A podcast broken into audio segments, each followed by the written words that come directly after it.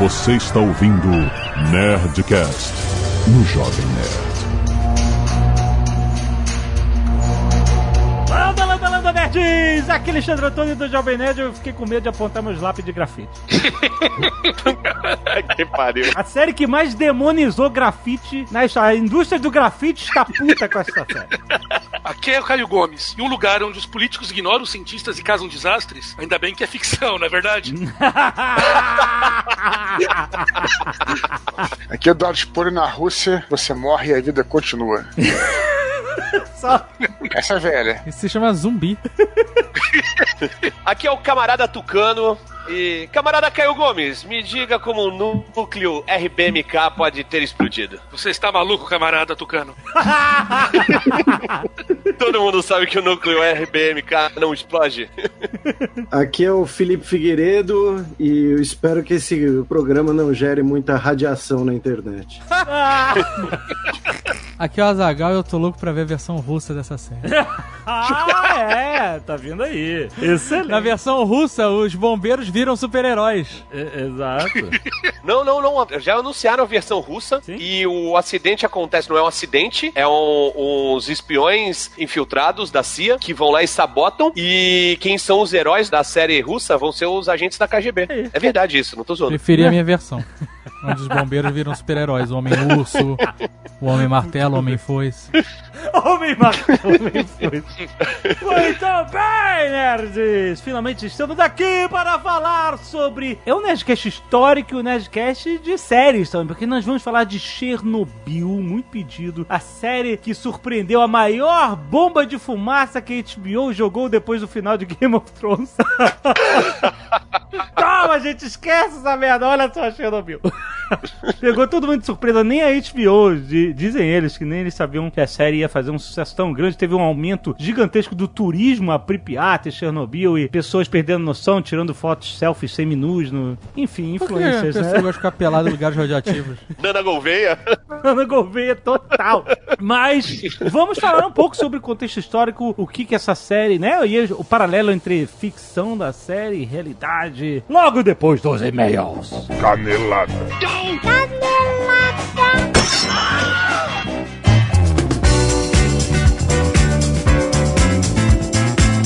Muito bem, Leozito!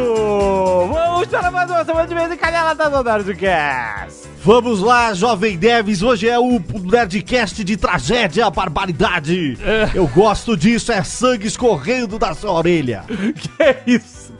É barbaridade. Bota o helicóptero aí, o comandante Azaghal. Cadê o comandante Azaghal? Está... Não pode sobrevoar o reator. Ah, é? Não pode? Derrete tudo ali. Aquela coisa. Que loucura, hein? Que loucura, hein? Olha só, Léo Lopes. Sim. Nós queremos falar dos nossos queridos amigos da HostGator, seu Léo Lopes. Sempre anunciando aqui com a gente. Porque a HostGator tem tudo que você precisa para ficar online. Tem domínio, tem hospedagem de site, tem e-mail profissional, tem criador de site, suporte 24/7, cara, e tem o novo servidor VPS da HostGator, que é rápido, é seguro e escalável. O mais importante do dia, escalável, você pode crescer sem problema de ficar sem estrutura para segurar a onda, rapaz, do seu site. Lembrando que esse serviço tem parcelamento em até 6 vezes, olha só. E temos desconto exclusivo para quem escuta o Nerdcast em diversos produtos. Olha só, é só você acessar hostgator.com.br/desconto para você conferir todas as condições. Lembrando também, se você está desenvolvendo o site, se você está analisando produtos, pesquisando, otimizando a experiência de usuário, a HostGator tem a vaga que você procura. Sim, eles estão, além de tudo, contratando, rapaz. Olha aí! Olha só, várias vagas abertas para sua sede em Florianópolis, para quem não sabia, a sede da HostGator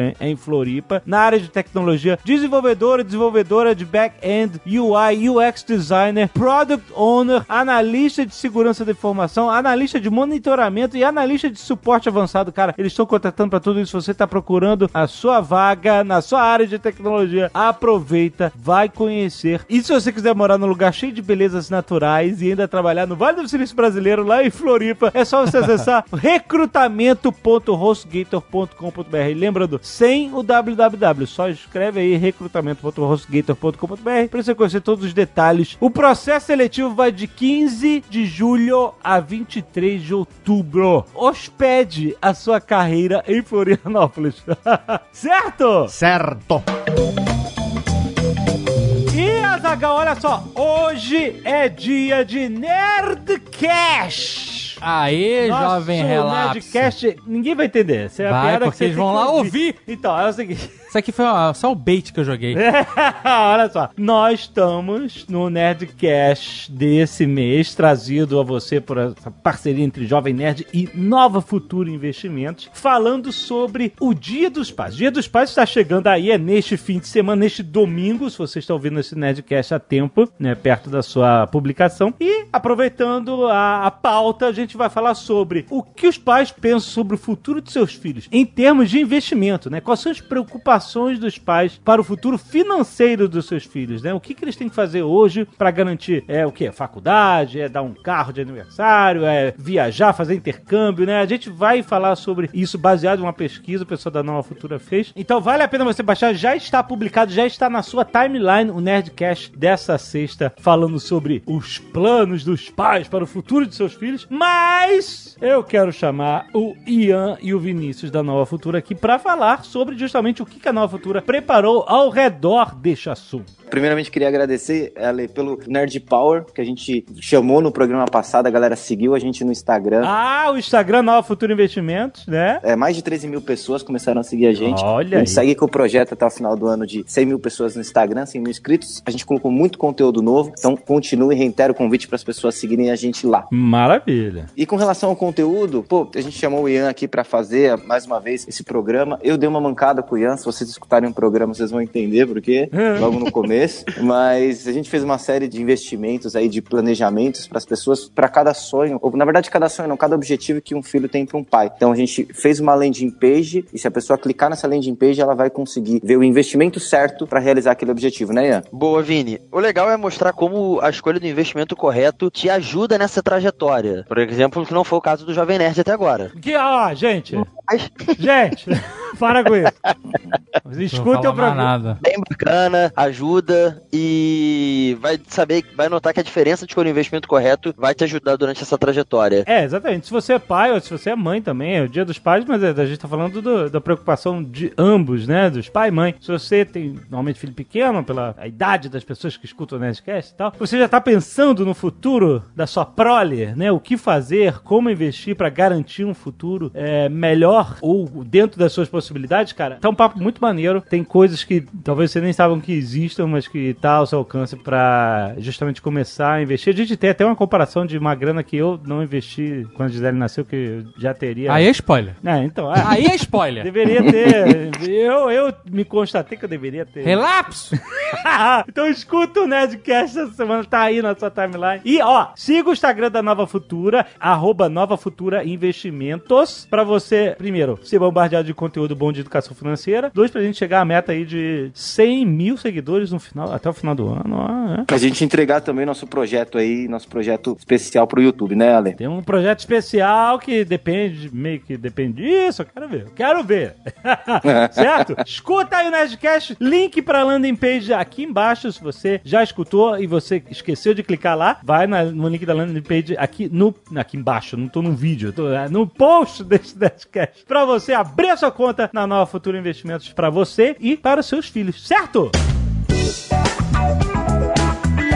E temos pré-venda na Nerd Store, seu Léo Lopes. Olha aí o que é que está chegando, Olhês. Chegando 2 camisetas para você garantir antecipadamente. Elas estão em pré-venda desde a semana passada, no dia 1º de agosto. E olha só, estão chegando camisetas unissex com variações de tamanho de PP até 5G. Por exemplo, Double Damage. Uma das camisetas mais pedidas da Nerd Store. Há muito tempo estava fora de catálogo. Sim, nostalgia pura essa camiseta, hein? Finalmente voltando. Cara, foi uma das primeiras camisetas da Nerd Store. Sim.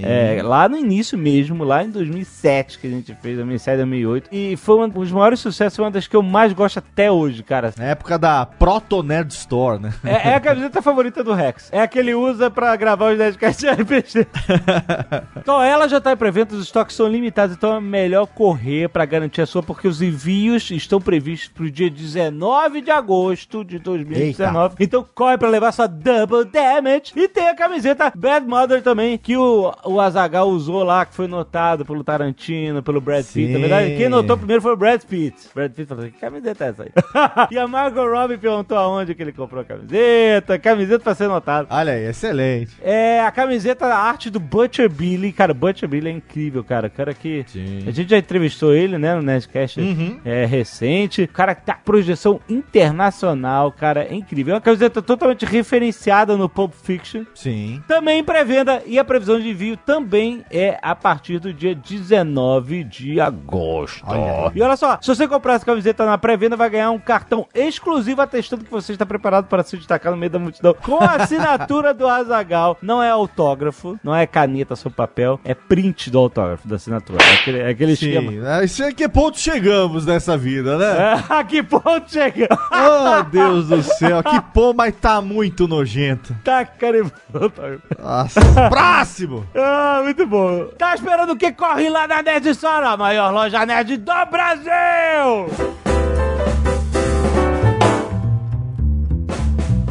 E se você não quiser ouvir os e-mails do último Nerdcast, pode pular para... 22 minutos e 56 reatores nucleares. Quero agradecer aos nerds que doaram sangue e salvaram vidas e pedir aqui uma doação de medula para Júlia Medeiros Andrade Campeotti Pereira, que está internada no Centro Infantil de Investigações Hematológicas Dr. Domingos A. Boldrini, em Campinas. Então, se você é de Campinas, você pode salvar a vida da Júlia Medeiros, cara, fazendo doação de medula. Tem link aí no post pra você saber todas as informações, cara. Isso é muito, muito importante. Corre lá, cara. Se você é de Campinas e você tava pra fazer isso, faça isso diretamente pra Júlia. Se você não estava pensando e agora está pensando, também vai ajudar e pode salvar a vida da Júlia, certo? Quero agradecer ao Marcelo Elias, a Natália Aguiar, a Letícia Suzuki, Isadora Costa, o Renan Schultze, Marcos Gomes, Caleb Carvalho, Jorge Pontes da Cunha e Atos Lopes. Muito obrigado, seus nerds, por doarem sangue e salvarem vidas toda semana. Além disso, temos também aqui os nerds do Escalpo Solidário, aqueles que doam suas cabeleiras. Nosso agradecimento a Elisângela Pepe, a Melissa Lima, ao João Rodrigues Pinto e a Júlia Rodrigues Pinto, Lucas Matsumoto, Maria Cartacho, Odin Ventura, Samuel Negrão, Eric Tuff,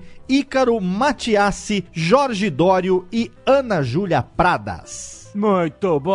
Arte dos fãs! Quero agradecer aqui ao Miguel Valentim, que mandou uma arte de um Cthulhu, escafandro de mergulhador, meio Cthulhu. Muito maneiro, ficou maneiro. Tem também o Nyarlathotep através da janela pelo Uber Costa, ficou muito maneiro também, cara. Irado. E o Gui Okazaki mandou mais um Copacabana Redeemer. Tá muito maneiro, cara, esse Copacabana Redeemer. É cara. Capa de graphic novel isso aí. João Pedro Debeza Torres, 24 anos, acadêmico de Direito, Campo Grande, Mato Grosso do Sul. Caros, insiro o nome dos leitores de e-mail da vez. Bom momento.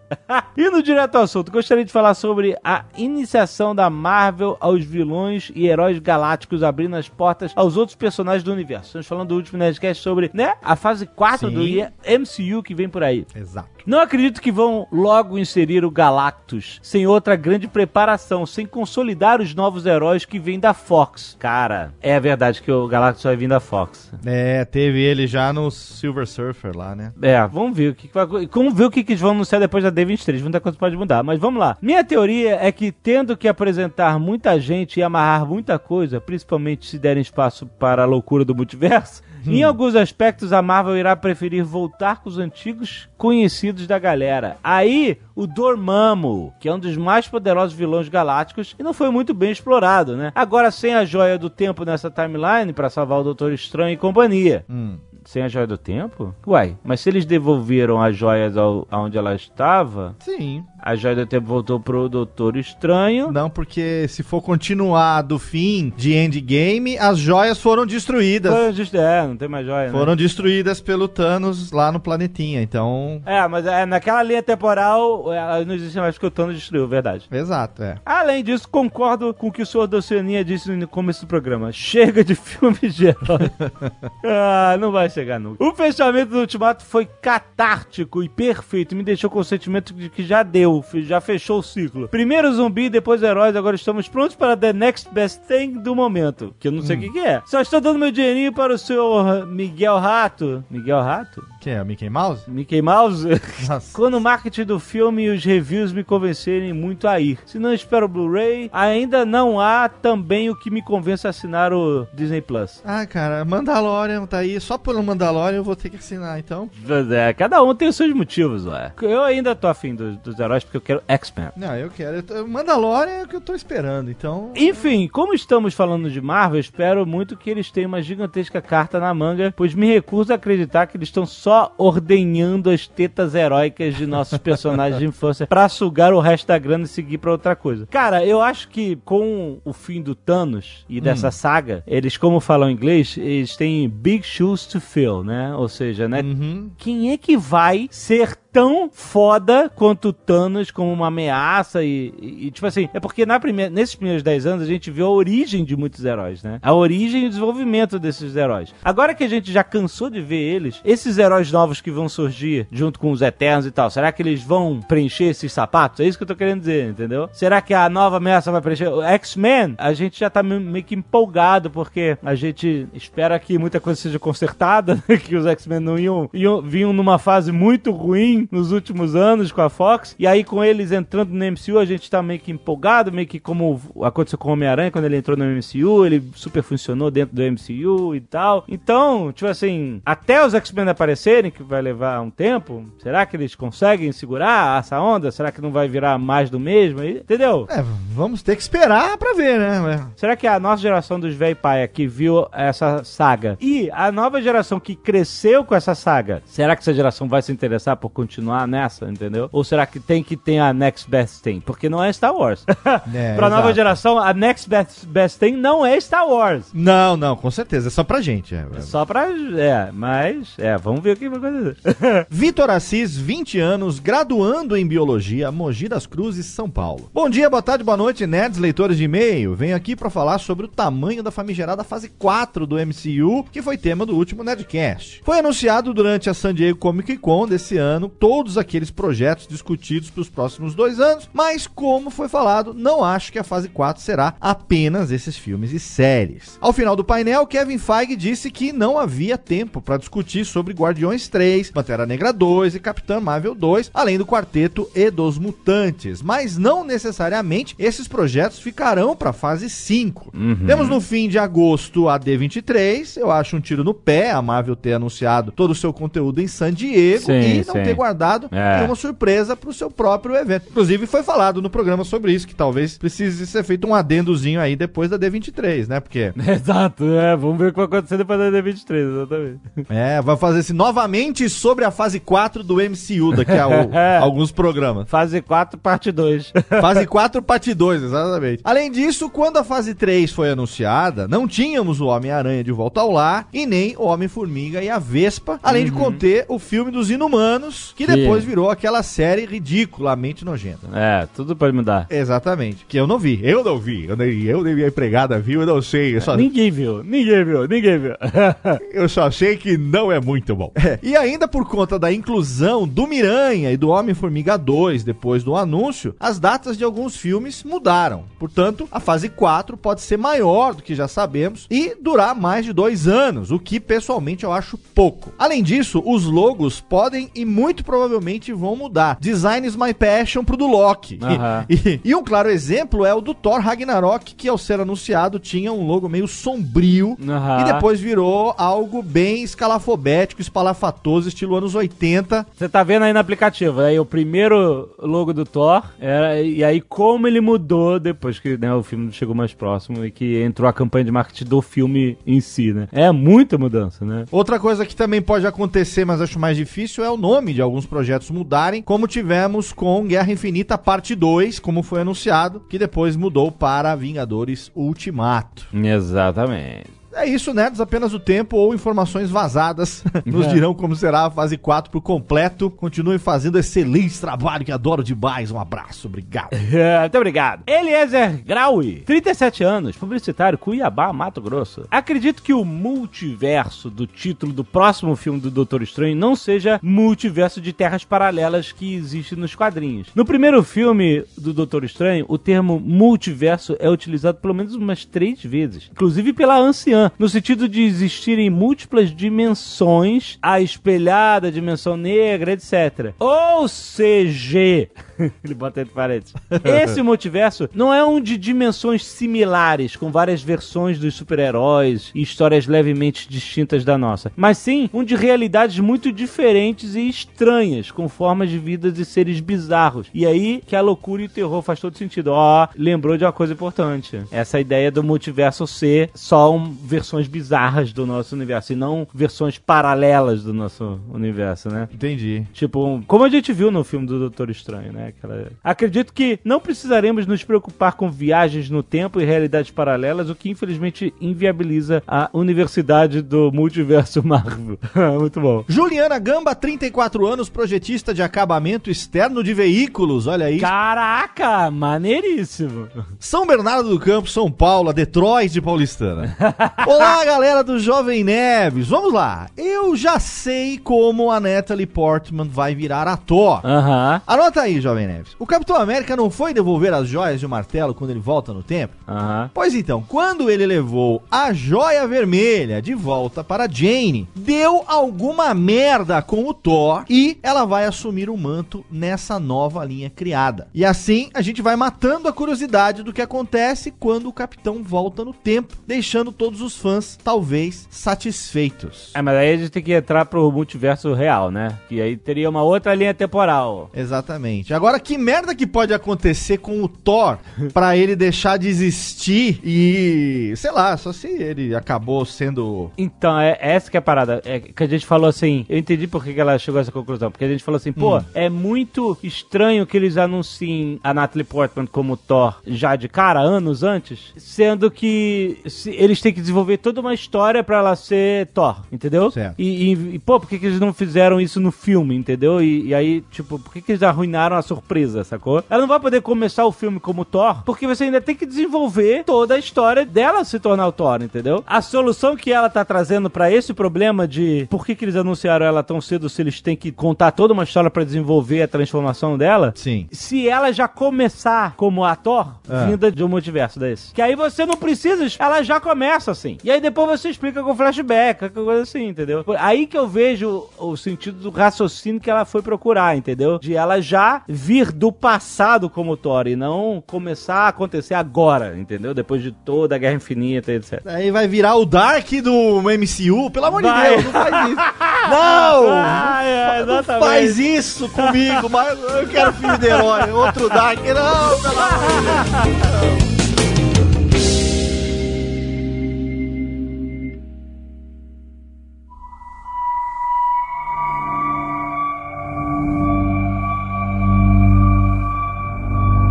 Essa série estragou a minha única chance de ir a Pripyat. Por quê? Porque a portuguesa não quer agora de jeito nenhum. Eu também tinha vontade de ir. E acho que não vale, cara. Por quê? Assim, vamos dizer que você tem uma propensão a ter um tipo de câncer. Então, eu vou te antes de você... E aí você vai lá e cutucar essa merda. Então, mas sabe, todo mundo, todos nós aqui temos uma propensão igual. Morrer. Todos nós. Não, mas então... Mas se você entrou num carro, você tá aumentando o seu risco de morrer. Eu sei, mas pra quê? Pra que é tão... Vale o risco de você dar uma cutucada numa célula? Quando o senhor Alexandre falando isso, é um pai falando. É exatamente isso. Entendeu? A paternidade muda alguém. Mas é engraçado que eu queria até levantar essa questão antes de começar a falar da série, que é por que o ser humano tem esse fascínio por lugares de grandes tragédias ou grandes acontecimentos? Porque a gente já foi em lugares assim. A gente já foi nas praias da Normandia, a gente foi no Toca do Lobo, a gente foi em Auschwitz. Mas a gente foi em Auschwitz com uma ideia educacional de você sentir a tragédia e entender. Independente da ideia que a gente foi, existia algum fascínio pelo que aconteceu ali. Seja pelo terror que foi. Todos os lugares que a gente visou de guerra, tem alguém que sempre achou uma merda. Por exemplo, em Omaha Beach. Todo mundo achou uma merda. Quem tava nos barcos tomando tiro dos alemães, e os alemães que estavam tomando tiro dos barcos tomando paraquedista nas costas. Uhum. Mas a gente tava lá achando o máximo, os tamanhos das crateras. Uhum. É diferente. Um lugar é um lugar de sacrifício. Todos são. Não. Sim. Não, os judeus não se sacrificaram. Eles foram sacrificados. Eles foram sacrificados, diferente, né? Eles foram exterminados. Exato, mas autossacrifício ou sacrifício aplicado, vamos dizer assim. Imposto. Todos os sacrifícios são terríveis, no real, no final das contas. E esse de Pripyat, do Chernobyl, também é um lugar de sacrifício, se você parar pra pensar. Porque foi pelo governo escroto, né? A gente vai falar daqui a pouco, mas por ações de terceiros que estavam ignorando um problema e chavando ele, que milhares de pessoas foram afetadas, algumas direta, instantaneamente, e outras a longo prazo. E algumas pessoas que a gente descobriu que eram super-heróis de verdade, né? Que sobreviveram. Mas é um lugar que as pessoas... Esse lugar existe como turismo há muito tempo, não é de hoje. Não eram super-heróis, eram russos. Acho que a resposta do que o Dave tá falando gira um pouco da questão de que são lugares únicos. Ah. Acho que não é nem sacrifício, não, mas acho que a ideia é de que, olha, o que aconteceu aqui foi algo tão ponto fora da curva, seja de tragédia humana, como Auschwitz, seja como uma tragédia de uma nova tecnologia, como Chernobyl, seja como uma tragédia do ponto de vista simbólico-militar, como Omaha Beach, enfim, o que for. Igreja do Santo Sepulcro, enfim, o que você tem ali naquele local é algo único que acaba tendo, digamos assim, uma atração para as pessoas de estarem ali, de aprenderem sobre aquilo, ou às vezes até mesmo essa coisa, né, de dizer que esteve ali, né, também tem isso às vezes, então acho que é isso. Tem uma outra interpretação, eu falando um pouco sob o ponto de vista psicológico, eu não sou psicólogo, mas é claro que eu me amarro nessas questões. Eu acho que tem uma coisa que talvez lugares em que as pessoas que estavam ali foram ao extremo, elas estiveram às portas da morte, às portas de fazer alguma coisa muito diferente e muito extrema, e aí eu acho que tem um pouco desse caso, da pessoa tá lá numa coisa um pouco mórbida do ser humano e tentar imaginar como é que aquelas pessoas agiram e o que elas sentiram naquele momento extremo. Eu acho que tem um pouco disso. E no caso de Chernobyl, ainda tem uma outra coisa que eu acho que é que tá vazio, né? Abandonado. E também tem esse fascínio, né? Uma coisa abandonada, tal, que ninguém vai lá. Mas acho que em geral, em termos psicológicos, é isso. Você, quando a gente foi junto lá na praia de Omaha, a gente, ficava pensando, os caras estavam ali, o que eles estavam sentindo naquele momento e tal. Então acho que também tem um pouquinho disso, no ponto de vista mais psíquico. Né? Agora, depois da série, o turismo pra essa região estourou. Não tinha, né? Não tinha, mas... Não tinha o volume que tem hoje, né? Uhum. Tinha um... Ó, trocadilho aí, estourou. Eu deixei ele aí, Eduardo. Eu deixei aí na má intenção. E teve lugares que não aconteceu mesmo, né? Por exemplo, lá com o filme Tom Cruise, que mostra o bunker do Hitler e tal. A gente foi lá, é um lugar que também, né? De guerra e tal. Tinha ninguém. Tinha pouca gente, mas era o lugar de turismo, né? Mas aí, de vago. Eu acho que vai mais pelo que o Felipe falou, de serem lugares únicos, lugares que ficaram marcados na história, porque a gente tá analisando, olhando só onde teve catástrofe, mas a gente vai também em lugares que não tiveram catástrofe, mas foram importantes pra história. Calçado dos Beatles. A faixa de pedestre ali, sabe qual é? É verdade. Mó galera vai pra lá, não é? Não teve catástrofe nenhuma. A não ser que você acredite que aquele ali não é o Paul McCartney. Tem isso também. Não, aí eu vou aproveitar a deixa do Tucano e eu vou colocar aqui a minha teoria, que eu acho que vai ser o máximo de divulgação dessa teoria, que é o seguinte. Quando o Paul McCartney supostamente morreu, ele teria 27 anos de idade. Uhum. E já fazem mais de 40 anos isso. Uhum. Então, o Doppelganger é mais Paul McCartney por mais tempo do que o original. Então, ele, por uso capião, ganhou o direito de ser Paul McCartney. E fora que é mais talentoso do que o original, né? Exato, que o melhor dele veio depois. Pois é.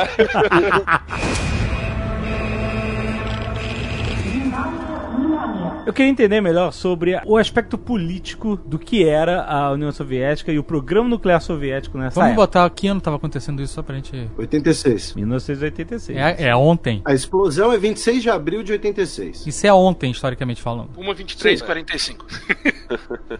Realmente é ontem. Nós estávamos vivos quando existia a União Soviética. Eu tinha 11 anos. Fria, no Jovem Jagal de 11 anos.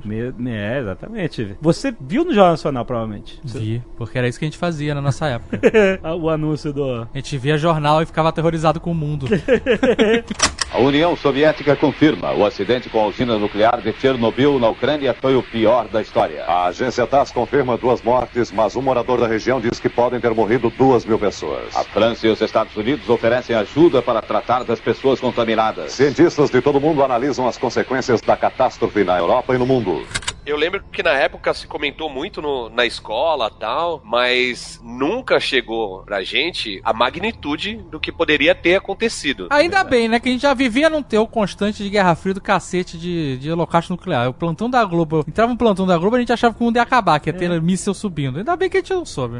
Pegando um pouco o que o Alexandre, né, falou, que acho interessante a gente contextualizar, acho que tem duas coisas importantes a gente ter em mente. E aí, por isso que eu disse que, assim, vai ter um monte de gente enchendo o saco, dizendo que eu tô, entre aspas, passando pano pra União Soviética, alguma coisa assim. E aí? Comunista do caralho. Tem um Nerdologia duplo, um meu e um do Átila, sobre Chernobyl, que é o seguinte: primeiro, foi o primeiro grande acidente nuclear da história, né? Então, assim, é uma coisa que é muito difícil da gente, 30 anos depois, compreender. Imagine naquele momento. Antes disso, você teve alguns pequenos acidentes nucleares, tipo de Three Mile e tudo mais, mas, assim, grandes acidentes nucleares foram dois: Chernobyl e Fukushima. Então, assim, isso é algo importante de ter em mente, porque senão a gente vira muitas vezes engenheiro de obra pronta quando tá falando depois. Ah, não, 30 anos depois deveria ter feito isso e isso aqui. Uhum. E, como o próprio Dave lembrou, era o, assim, período da Guerra Fria, a União Soviética tinha começado a retirada do Afeganistão, era recém-chegado Mikhail Gorbachev no poder, Ronald Reagan tinha acabado de ser reeleito, ainda tinha um clima ali de muita animosidade internacional, não se sabia qual seria o cenário posterior, então era um cenário ali de segredo, não só por incompetência, e teve muita incompetência, a gente vai entrar nisso, mas também de segredo por conta daquele momento histórico. E a segunda coisa que eu acho também interessante de contextualizar, e isso a série até pega um pouco bem, eu gostei da série como ficção, digamos assim, pela produção, pelos atores e tudo mais. No geral, não achei um pouco... Enfim, o Caio, por exemplo, gostou muito mais do que eu. Mas essa segunda questão é que é o seguinte: a União Soviética, ela foi liderada por basicamente 2 décadas pelo Brezhnev.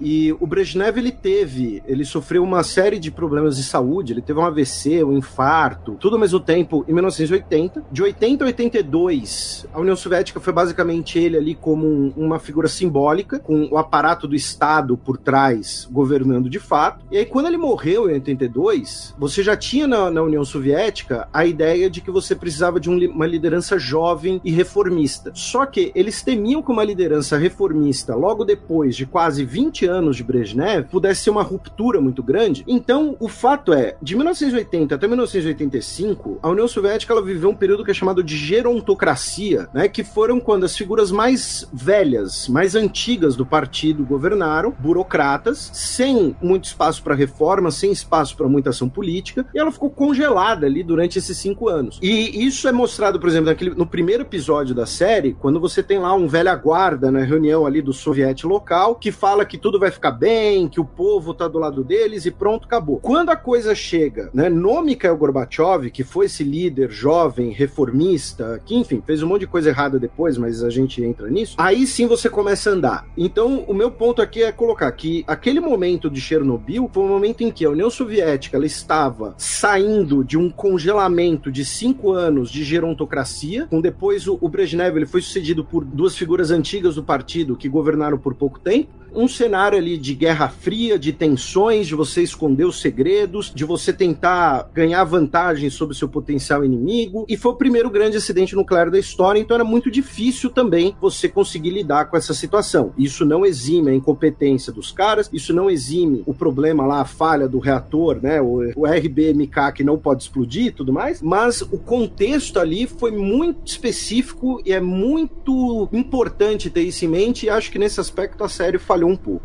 Em cima disso, tem uma coisa que é importante lembrar, que hoje em dia a gente sabe muito bem o que é os riscos da energia nuclear, quais são os riscos de radiação, o que uma pessoa sofre por causa de Chernobyl. Então, se não tivesse isso, ou nas pessoas que não tinham passado por isso, a ideia do que era radiação era muito difusa na cabeça das pessoas. Então, muitas das coisas que a gente vê ali, as pessoas, é uma usina química, são umas coisinhas caindo do céu. Hoje em dia que a gente viu Chernobyl, a gente sabe quantas pessoas morreram, é fácil ficar com medo. Não, mas assim, os primeiros efeitos de radiação foram estudados depois da bomba atômica, né? Depois da Segunda Guerra. E uma população em larga escala, né? Não, sim, mas é que as pessoas não sabiam, entendeu? Uhum. Os cientistas sabiam, mas a população, hoje em dia você pode chegar pra minha mãe, que é uma senhora de 75 anos, e falar de radiação, ela sabe o que é. Naquela época, sem chance disso acontecer. Uhum. E só você vê que, alguns anos depois, você teve o acidente do Césio 137 em Goiânia, que era uma coisa com marca radioativa, com todo, tipo, é uma coisa que assustava, e as pessoas brincavam brincavam com o negócio. Uhum. Então, esse medo que a gente tem de energia nuclear é muito causado por Chernobyl. A primeira vítima de Goiânia, lá do Césio, ela comeu o bagulho. Comeu o Césio. É, tem outro cara que fez coisa pior, né? Mas uma parada que na minha cabeça sempre foi assustadora em relação à radiação e à bomba atômica é que não era apenas a explosão, mas a contaminação, né? Pelo menos isso que a gente via nos filmes antigos, que até eram acurados, né? Como o The Day After e aquele Threads, aqueles filmes merda dos anos 80. Quer dizer, que não era só uma bomba. Ela contaminava a área inteira por 40, 50 anos, ninguém podia entrar, as pessoas morriam depois. É, porque ela fica contaminada por séculos, né? 20 mil anos. Então, mas 20 mil anos são alguns milhares de séculos, é isso. Não era 40? Pelo menos era o que diz o Caça-Fantasmas, fala 40. 40 anos de trevas, vulcões, sacrifícios humanos, cães e gatos vivendo juntos, histeria coletiva. Isso que o Caio falou fica bem nítido naquela cena da ponte. A ponte da morte. Que a galera vai de noite pra assistir o incêndio, né? Uhum. Naquela ponte. Aquela ponte é verdadeira, né? Aconteceu. Olha o fascínio pelo desastre aí. É, pois é. Pô, mas é bonito pra caramba. É praticamente uma aurora boreal. E aí custa, aquela, né, galera morreu. Aquela galera toda morreu da ponte. Morreu todo mundo da ponte. É, essa ponte tá meio debatida se realmente morreu todo mundo, se foi só alguns, mas de fato ela é um exemplo disso daí que o Tucano colocou. É, fica um bom exemplo também se uma usina nuclear, principalmente, vai pegando fogo, não fica olhando, né? Vai embora. Não vai pra ponte observar, né? E aquela cidade parece que era uma cidade modelo, né? É como se fosse uma volta redonda do... Caraca, volta redonda de Pipiates. Gostou da comparação, né? Mas parece que era isso, né? Parece que era uma cidade que era... Aliás, o que eu ouvi falar é que ela tá muito bonitinha e tal na série e é bem feita por causa disso, porque a gente pensa, não, ela devia estar toda destruída, porque é uma coisa soviética, antiga, mas parece que aquela cidade ela foi construída só para as pessoas da usina e ela era relativamente nova mesmo. É, ela foi construída para a usina. É isso. Então, volta redonda. É, uma cidade que tá ali justamente por causa das pessoas que vão trabalhar naquela região. É. Bonitinha pros padrões soviéticos, né, que é concreto quadrado, né? Não, é mais nova que eu digo, né? Seria assim, mais... Conservada. Conservada, pô. Era bastante comum na União Soviética, quando você tinha a construção de uma usina nuclear, das várias que eles tinham, eles construíam a cidade em volta pros moradores, pras famílias, pros técnicos e tal. E essas cidades, elas... O Felipe pode falar mais sobre isso até, mas essas cidades, elas eram um lugar muito bom de morar comparado com morar no resto da União Soviética. Então, eram cidades que tinham teatro, que tinham piscina, que tinham academia. Então, as pessoas que moravam lá tinham uma vida muito boa comparada com o resto e eram cidades boas mesmo pra União Soviética. Pra compensar a insalubridade, né? É. Você vai sentar em cima desse barril de pólvora aqui, mas é uma almofada maravilhosa que você pra você. E a série, inclusive, foi filmada numa cidade similar na Lituânia, porque na Lituânia você uma usina gêmea de Chernobyl com uma cidade gêmea também. Inclusive, até hoje você tem cidades na Rússia que não são de trânsito livre. São cidades que pra você ir ou sair, você tem que ter algum motivo ali, porque elas são ligadas ou a uma base militar, ou uma indústria militar. Mas não são todas as cidades assim?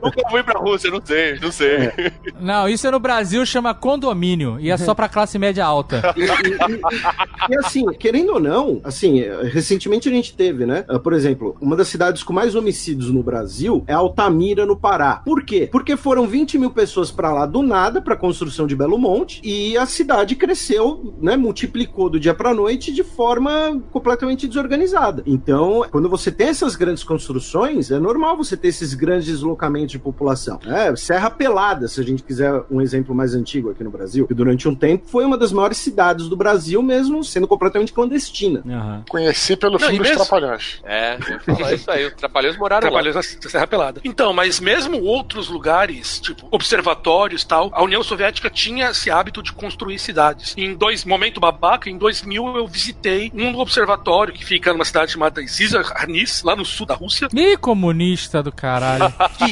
Que é um observatório. E é uma cidadezinha igual aquela de Chernobyl. E só mora lá quem trabalha no observatório. Era bastante comum eles fazerem isso mesmo, essas moradias para as pessoas ficarem nesses grandes projetos, já que eles não podiam sair nada. Cara, eu vou falar um pouco de física. Bora falar de física. A resposta é C. Eu sempre botava C. Olha aí o professor dando dica. A série tenta explicar pro leigo, né, um pouco como funciona um reator nuclear, porque a energia nuclear, ela tem essa via de mão dupla, né? Ou seja, é uma energia muito limpa, eficaz, mas com risco, se acontecer merda, é a merda muito colossal, né? E o lixo também, né? É, o lixo que gera também é um problema que tem que ser enterrado, concreto, cacete e tal. Mas assim, a base dessas usinas todas são gerar energia elétrica. E pra gerar energia elétrica... A chaleira. Então, uma chaleira? É, ela faz vapor e o vapor gera o negócio. É isso. Então, é isso que é o negócio. A gente tem que fazer, pra gerar energia elétrica, você tem que girar uma turbina. Isso. Então, um dínamo, certo? É uma hélice gigante. E aí, pra girar essa turbina, você precisa de energia de alguma forma. Então, pra que a gente não gaste energia pra gerar energia, a gente usa a natureza pra fazer isso pela gente, certo? Se você faz uma hidrelétrica, você faz uma represa pra você controlar a passagem de água, e essa água gira as turbinas e aí... assim, nós, seres humanos, não gastamos energia, a gente pega emprestada da natureza, mas a energia existe. Existe, exato, como a hidrelétrica, no caso da hidrelétrica, né? Exato, você tá usando a energia da gravidade que está puxando a água tá passando pelo seu sistema, girando o dínamo e tal. Ou você pode queimar carvão pra gerar vapor e tal, ou você pode, como a gente viu na Nova Zelândia, uma usina que é em cima de uma parada que sai ar quente, etc, vulcânico, né? Gás e tal, e eles movem, é a mesma coisa. A usina de carvão é basicamente o mesmo princípio, você tá querendo gerar vapor, você tá querendo gerar calor pra que esse calor vaporize água e esse vapor sob pressão gire as turbinas. Isso, exatamente. A única diferença de uma usina de carvão e aí a usina de carvão é uma merda que vai aquela caralha de carvão toda pra atmosfera. Faz o charme de Londres. Aquele charme industrial de lá. Só que a usina nuclear, ela faz o mesmo princípio. Você tá querendo esquentar a água pra virar vapor, pra que ela gire a turbina. Só que sobe aquela fumacinha branca bonita. Bonita a fumaça. Então, aquelas turbinas famosas que tem na usina nuclear dos Simpsons, que tem, né? Simpsons, isso. Aquelas chaminés, elas soltam um vapor d'água. Aquilo é vapor d'água, exatamente. Aquela nuvem. Vapor d'água que passou pela turbina, exato? Não. Não? Olha aí, aprendendo. Aquela nuvem que a gente vê não é poluente, aquele é vapor d'água. Não é. Poluição é de outra cor. Então, teoricamente, a usina nuclear ela é limpa porque ela não tá degradando o ambiente em volta, tipo, gerando represa, não inundando uma área, ou entendeu? Esse tipo de coisa, nem queimando carvão com. O problema da usina nuclear é justamente a radioatividade. Mas se der merda, esse problema. Se der merda, é um problema muito maior do que todos esses juntos, né? Mas peraí, antes de você continuar, me explica o que é o vapor, de onde ele vem esse vapor. Como que se gera o vapor? A fumaça que sai da chaminé, se não é o vapor de água que faz girar a turbina, o que que ela é? É pra isso que você tá aqui, Caio. Brilha. Vamos brilhar. É uma brilha, mas não de Césio. nem de urânio. Pode deixar. Então, aquilo é uma chaleira. Então, o que você está fazendo é esquentando a água para ela movimentar e girar a turbina. Exatamente como vocês falaram. O problema é que para esquentar a água, aquela água está passando dentro das barras de urânio e grafite. Ela está passando lá. Então, aquela água se torna radioativa. Então, a água que passa pelo núcleo, ela é fechada. Ela fica girando lá e ela não sai. É uma água isolada do resto. Daí você tem um outro sistema, que você tem um outro parte da água que também é fechado. Ele recebe, tipo, por proximidade, então você aproxima só os canos e o calor de um passa pro outro e faz com que aquilo gere a eletricidade na turbina. E daí você tem um terceiro ponto, que é a água que resfria essa água que gira na turbina, que é essa que sai. Então existem 3 fontes d'água, 2 delas são fechadas, que não se misturam com o resto, e você tem uma outra que vai servir para resfriar a água da turbina e para que ele consiga ter o diferencial de temperatura e dar o diferencial de pressão que movimenta o vapor. E esse outro é tão quente que daí ele evapora a água de fora, normalmente são de rios ou de mar que tá em volta, e aquele vapor sai por cima das turbinas lá dos Simpsons. A ideia é que o reator nuclear,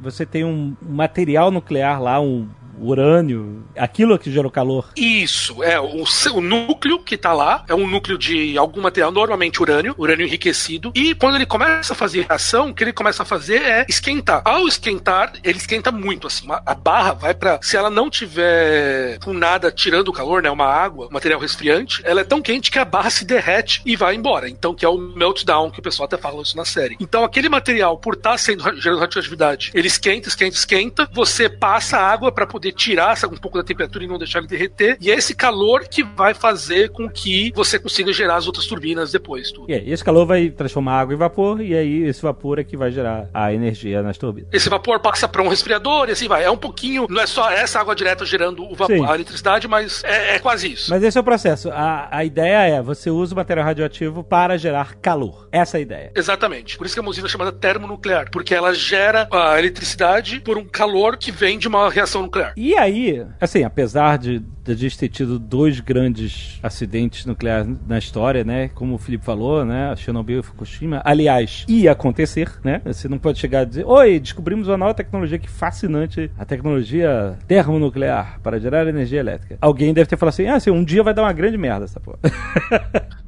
É claro que ia acontecer, é claro que alguém ia errar ou ia acontecer alguma catástrofe. O ser humano tá aí pra errar, cara. Exato. E aí, o maior erro foi Chernobyl, né? Apesar disso tudo, é uma considerada ainda uma tecnologia muito segura, certo? Apesar de depois de Fukushima, muitos países falaram assim, ó, temos que rever o nosso programa nuclear e desligar as usinas e tal. Ainda assim, é uma tecnologia segura. Os dois grandes acidentes nucleares que a gente teve até hoje são Chernobyl e Fukushima. Fukushima, que foi também um acidente na escala 7, tudo isso, não teve nenhum morto direto, e a quantidade de radiação que escapou na atmosfera foi mínimo. É, não teve? Os caras que tiveram que ir lá dentro também não morreram? Não morreu ninguém. Morreu ninguém? Zero mortes em Fukushima. Então você vai ver, o segundo acidente mais perigoso da história nuclear teve zero mortes e quantidade de radiação liberada muito baixa na atmosfera. Além do impacto das mortes, você tem todo o impacto ambiental, né? O impacto ambiental é absurdo, né? E o risco do impacto ambiental.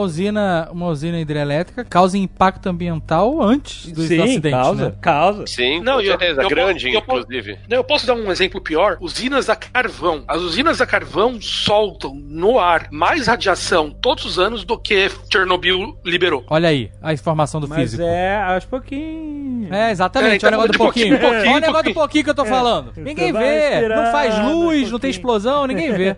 Mas explica esse negócio aí, porque agora tem um monte de gente fazendo churrasco que eu vi do Nerdcast apavorado, achando que vai cair os dentes da churrasqueira. Não, basicamente, o carvão, ele não é só o material que tá sendo queimado, ele também tem isótopos radioativos dentro dele. E quando você faz a queima, esse material é liberado na atmosfera e gera radiação, aumenta a radiação em volta. E na sua carne. Mas é pouquinho. É pouquinho. Não o carvão que a gente usa no churrasco, né? Carvão que a gente usa nas usinas termoelétricas, que são diferentes. Se explodir uma usina termoelétrica movida a carvão, esteriliza o continente? É, exatamente. Uma barragem que dá vale, que estoura aí, mata muito mais gente do que Fukushima. Mesmo porque Fukushima não morreu ninguém, né? Mas é um desastre ambiental foda, né? É, gigantesco. Se você for comparar o desastre ambiental de Fukushima com a barrada aí de Brumadinho, aqui lá da Vale... Essa é uma série que eu queria ver, hein? Eu sou na Dona HBO. Queria ver Brumadinho. É. Eu queria ver. A gente só leu e só conhece as notícias que saem na imprensa, né? Que é o problema da barragem, a barragem estourou, né? As consequências. Sim. Mas tem um monte de histórias de bastidores, de seguro, de governo, que daria uma série foda. Sim, você tem que ter acesso a essas informações. Mas aí um bom jornalista tem. Tinha gente pegando indenização e nem morava lá. Caraca. Tinha uma moradora que tava vendendo o comprovante de residência adulterado para as pessoas entrarem com o pedido de indenização. Daria uma série sinistra. É, sinistra, porque tem um monte de história aí bizarra que a gente não faz ideia. Mesmo porque, na época, a ideia que as pessoas tiveram internamente foi aquele noticiário lá soviético de aconteceu um acidente em Chernobyl, os bombeiros já foram acionados, tá tudo bem. É, igual foi isso que passou no jornal. Então fica aí, ó, mas Amazon, HBO, todo mundo pode usar mesmo. Eles usam mesmo. Minhas ideias é tudo no ar há um tempão, Joy. Amazon faz sentido, mas por brasileiros, né? Por favor. Por brasileiros, né? Não queremos. Imagina que vai ser bizarro você ver uma série Brumadinho com atores americanos. Pô, mas o pessoal da Rússia viu Chernobyl com atores americanos. A gente mora aqui em Brumadinho. Brumadinho.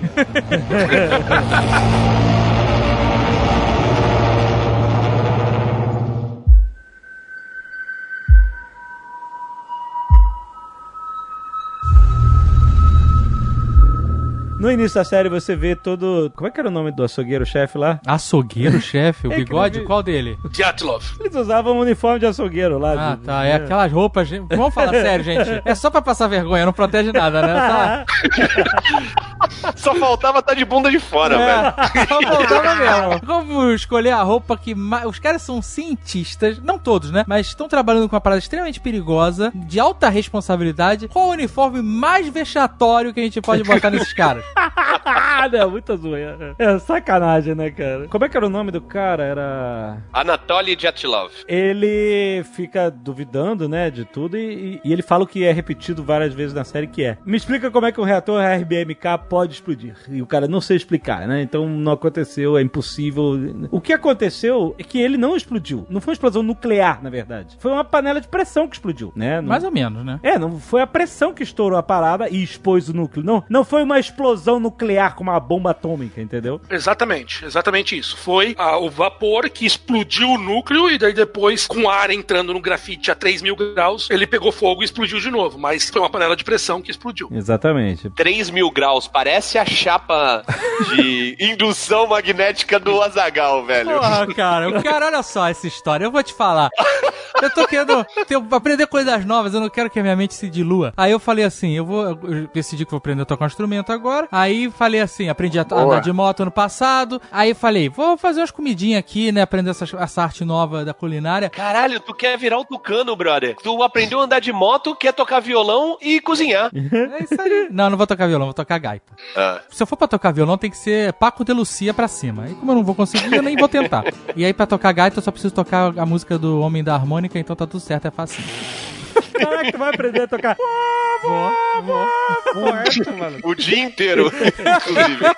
Mas aí eu fui fazer a carne, pedi várias dicas pro meu amigo, carneiro aí, faz carne toda semana, tinha canal. Carneiro. Tinha canal, quem faz carne é carneiro. Tinha canal, tem hamburgueria. Aí falei, como é que eu faço essa bela peça de carne que eu comprei? Mandei a foto. Inclusive, é assim que eu escolho carne agora. Eu vou no açougue e quando eu tenho vontade de beijar a carne, eu escolho ela. Ele falou, você tem uma panela de ferro? Eu falei, tenho, eu comprei uma. Deixa na temperatura do mármore do inferno. Aí eu falei, beleza. Botei no máximo, deixei o negócio quase ficar na cor de lava derretida, sabe qual é? Aí, preparei a carne, botei o salzinho, tudo esqueminha do lado da frigideira. Eu comprei um termômetro a laser, sabe qual é? Que você mede a temperatura superficial. E o termômetro, ele tava dando pau. Quando eu botava pra pegar a temperatura da chapa... O bom tava guardado no cofre.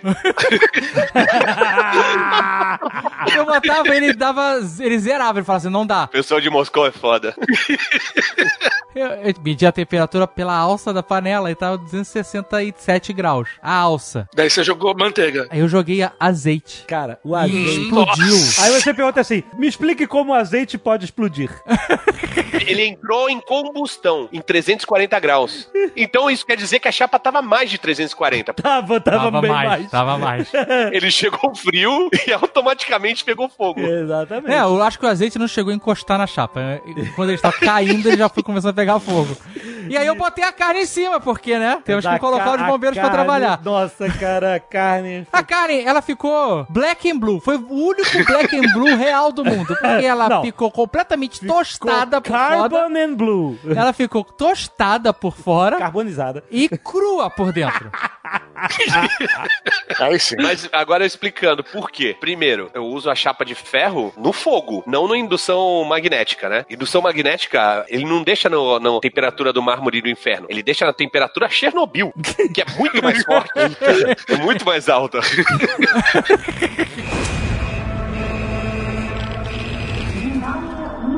E aí, no final da série, eles explicam por que, né, a sequência de problemas que aconteceu, acúmulo de erros que levaram à tragédia. Mas o principal catalisador da explosão foi o que eles falaram, aquelas pontas de grafite que tinha, né? Nos moderadores, isso. Quando aquilo entrou em contato lá, é que foi o pingo que transbordou a parada toda. O grafite serve pra poder moderar a reação. Então, basicamente, se você pega duas placas de urânio e coloca uma do lado da outra, os nêutrons que saem do urânio, eles saem com muita energia. Com tanta energia que, basicamente, eles não vão colidir com outros núcleos. É o que chama que é a seção de choque, basicamente, o nome em física. São tipo várias balas indo pra várias direções. Isso, só que imagina que a bala é tão rápido que ela, tipo, ela sempre vai passar batido, porque o tempo de movimento dos outros átomos é baixo e ela passa muito rápido. Vamos imaginar o seguinte, o que é a radiação? É um núcleo que você tem de urânio, ele fica instável, até ele se quebra. Na hora que ele se quebra, sai um nêutron lá desse núcleo em altíssima velocidade. Você tá falando do átomo, não tá falando de uma barra de urânio, tá falando do átomo? Certo. Um átomo. Na verdade, saem 3 nêutrons, mas vamos falar que é só, vamos focar em um só pra poder ficar mais fácil. Ele sai com muita velocidade. Então, se ele bater em outro átomo, ele vai fazer esse átomo ficar instável, outro átomo ficar instável, que vai se quebrar também. Eu tenho um excelente exemplo pra explicar pras pessoas isso, trazendo pro mundo real. Ah. Não é assim que a gente faz? Uhum. Você tem uma pessoa num bar à noite. Essa pessoa bebe demais. Ela fica instável. Aí a pessoa, átomo, vomita em outra pessoa. Que automaticamente, ao estar vomitado, fica instável. E vomita em outra. E assim ilustrou o gordinho do Goonies. Todos passam a vomitar dentro do bar, amigo. É isso aí. Exatamente. Só que agora imagina que o primeiro cara vomita tão forte que o vômito passa direto e vai pra janela. Ah, mas você nunca viu o tucano vomitando? Nunca? É um fenômeno, maluco. Então, mas nesse caso do vômito do tucano aí, ele é tão forte que ninguém vai ver, porque ele vai embora pela janela e ninguém vê. Então imagina que existe uma tela, que essa tela vai diminuir o vômito do tucano e fazer com que as outras pessoas possam ver ele. É isso o que o grafite faz. É a tela do vômito do tucano. Ela faz com que a reação aconteça, de fato. Faz a reação aconteça. Então, se você tirar as barras de grafite, não tem reação. Na hora que você coloca as barras de grafite, a reação acelera. Então ele tá lá pra fazer com que a reação ocorra. Ah, eu achava que era o contrário aí. Eu achava que o grafite era pra segurar a onda. Não, o grafite, ele acelera a reação. Ah, o que segura a onda é a água, então. A água e um outro material que eles tinham. Naquelas barras, dentro delas, tinha um material que faz a reação diminuir. Só que daí, por pura sacanagem, na ponta dessa barra, eles colocaram uma ponta de grafite. Eu não sei por que, caralhos. E eles colocaram essa ponta de grafite. Então, a barra servia pra poder diminuir a velocidade da reação, mas a pontinha, na hora que entrava, aumentava a reação. A cabecinha. A cabecinha que é o problema, amigo. Então, mas aí, eu te pergunto, na série eles deixam isso bem claro que, tipo assim, ela só tinha essa cabecinha de grafite porque eles queriam gastar menos grana e aí fizeram um negócio mais barato e vagabundo e geraram problema. Mas eles sabiam mesmo exatamente tudo poderia acontecer por fazer daquela forma mais barata? É isso que eu tô perguntando. Então, isso, eles chegam a mencionar isso na série. Quando foi feito, não se tinha a compreensão completa do que poderia ocorrer. Uhum. Alguns anos antes, teve um outro acidente num reator também, RBMK. Não chegou a ser uma perda completa do reator, mas ele teve um meltdown parcial, né?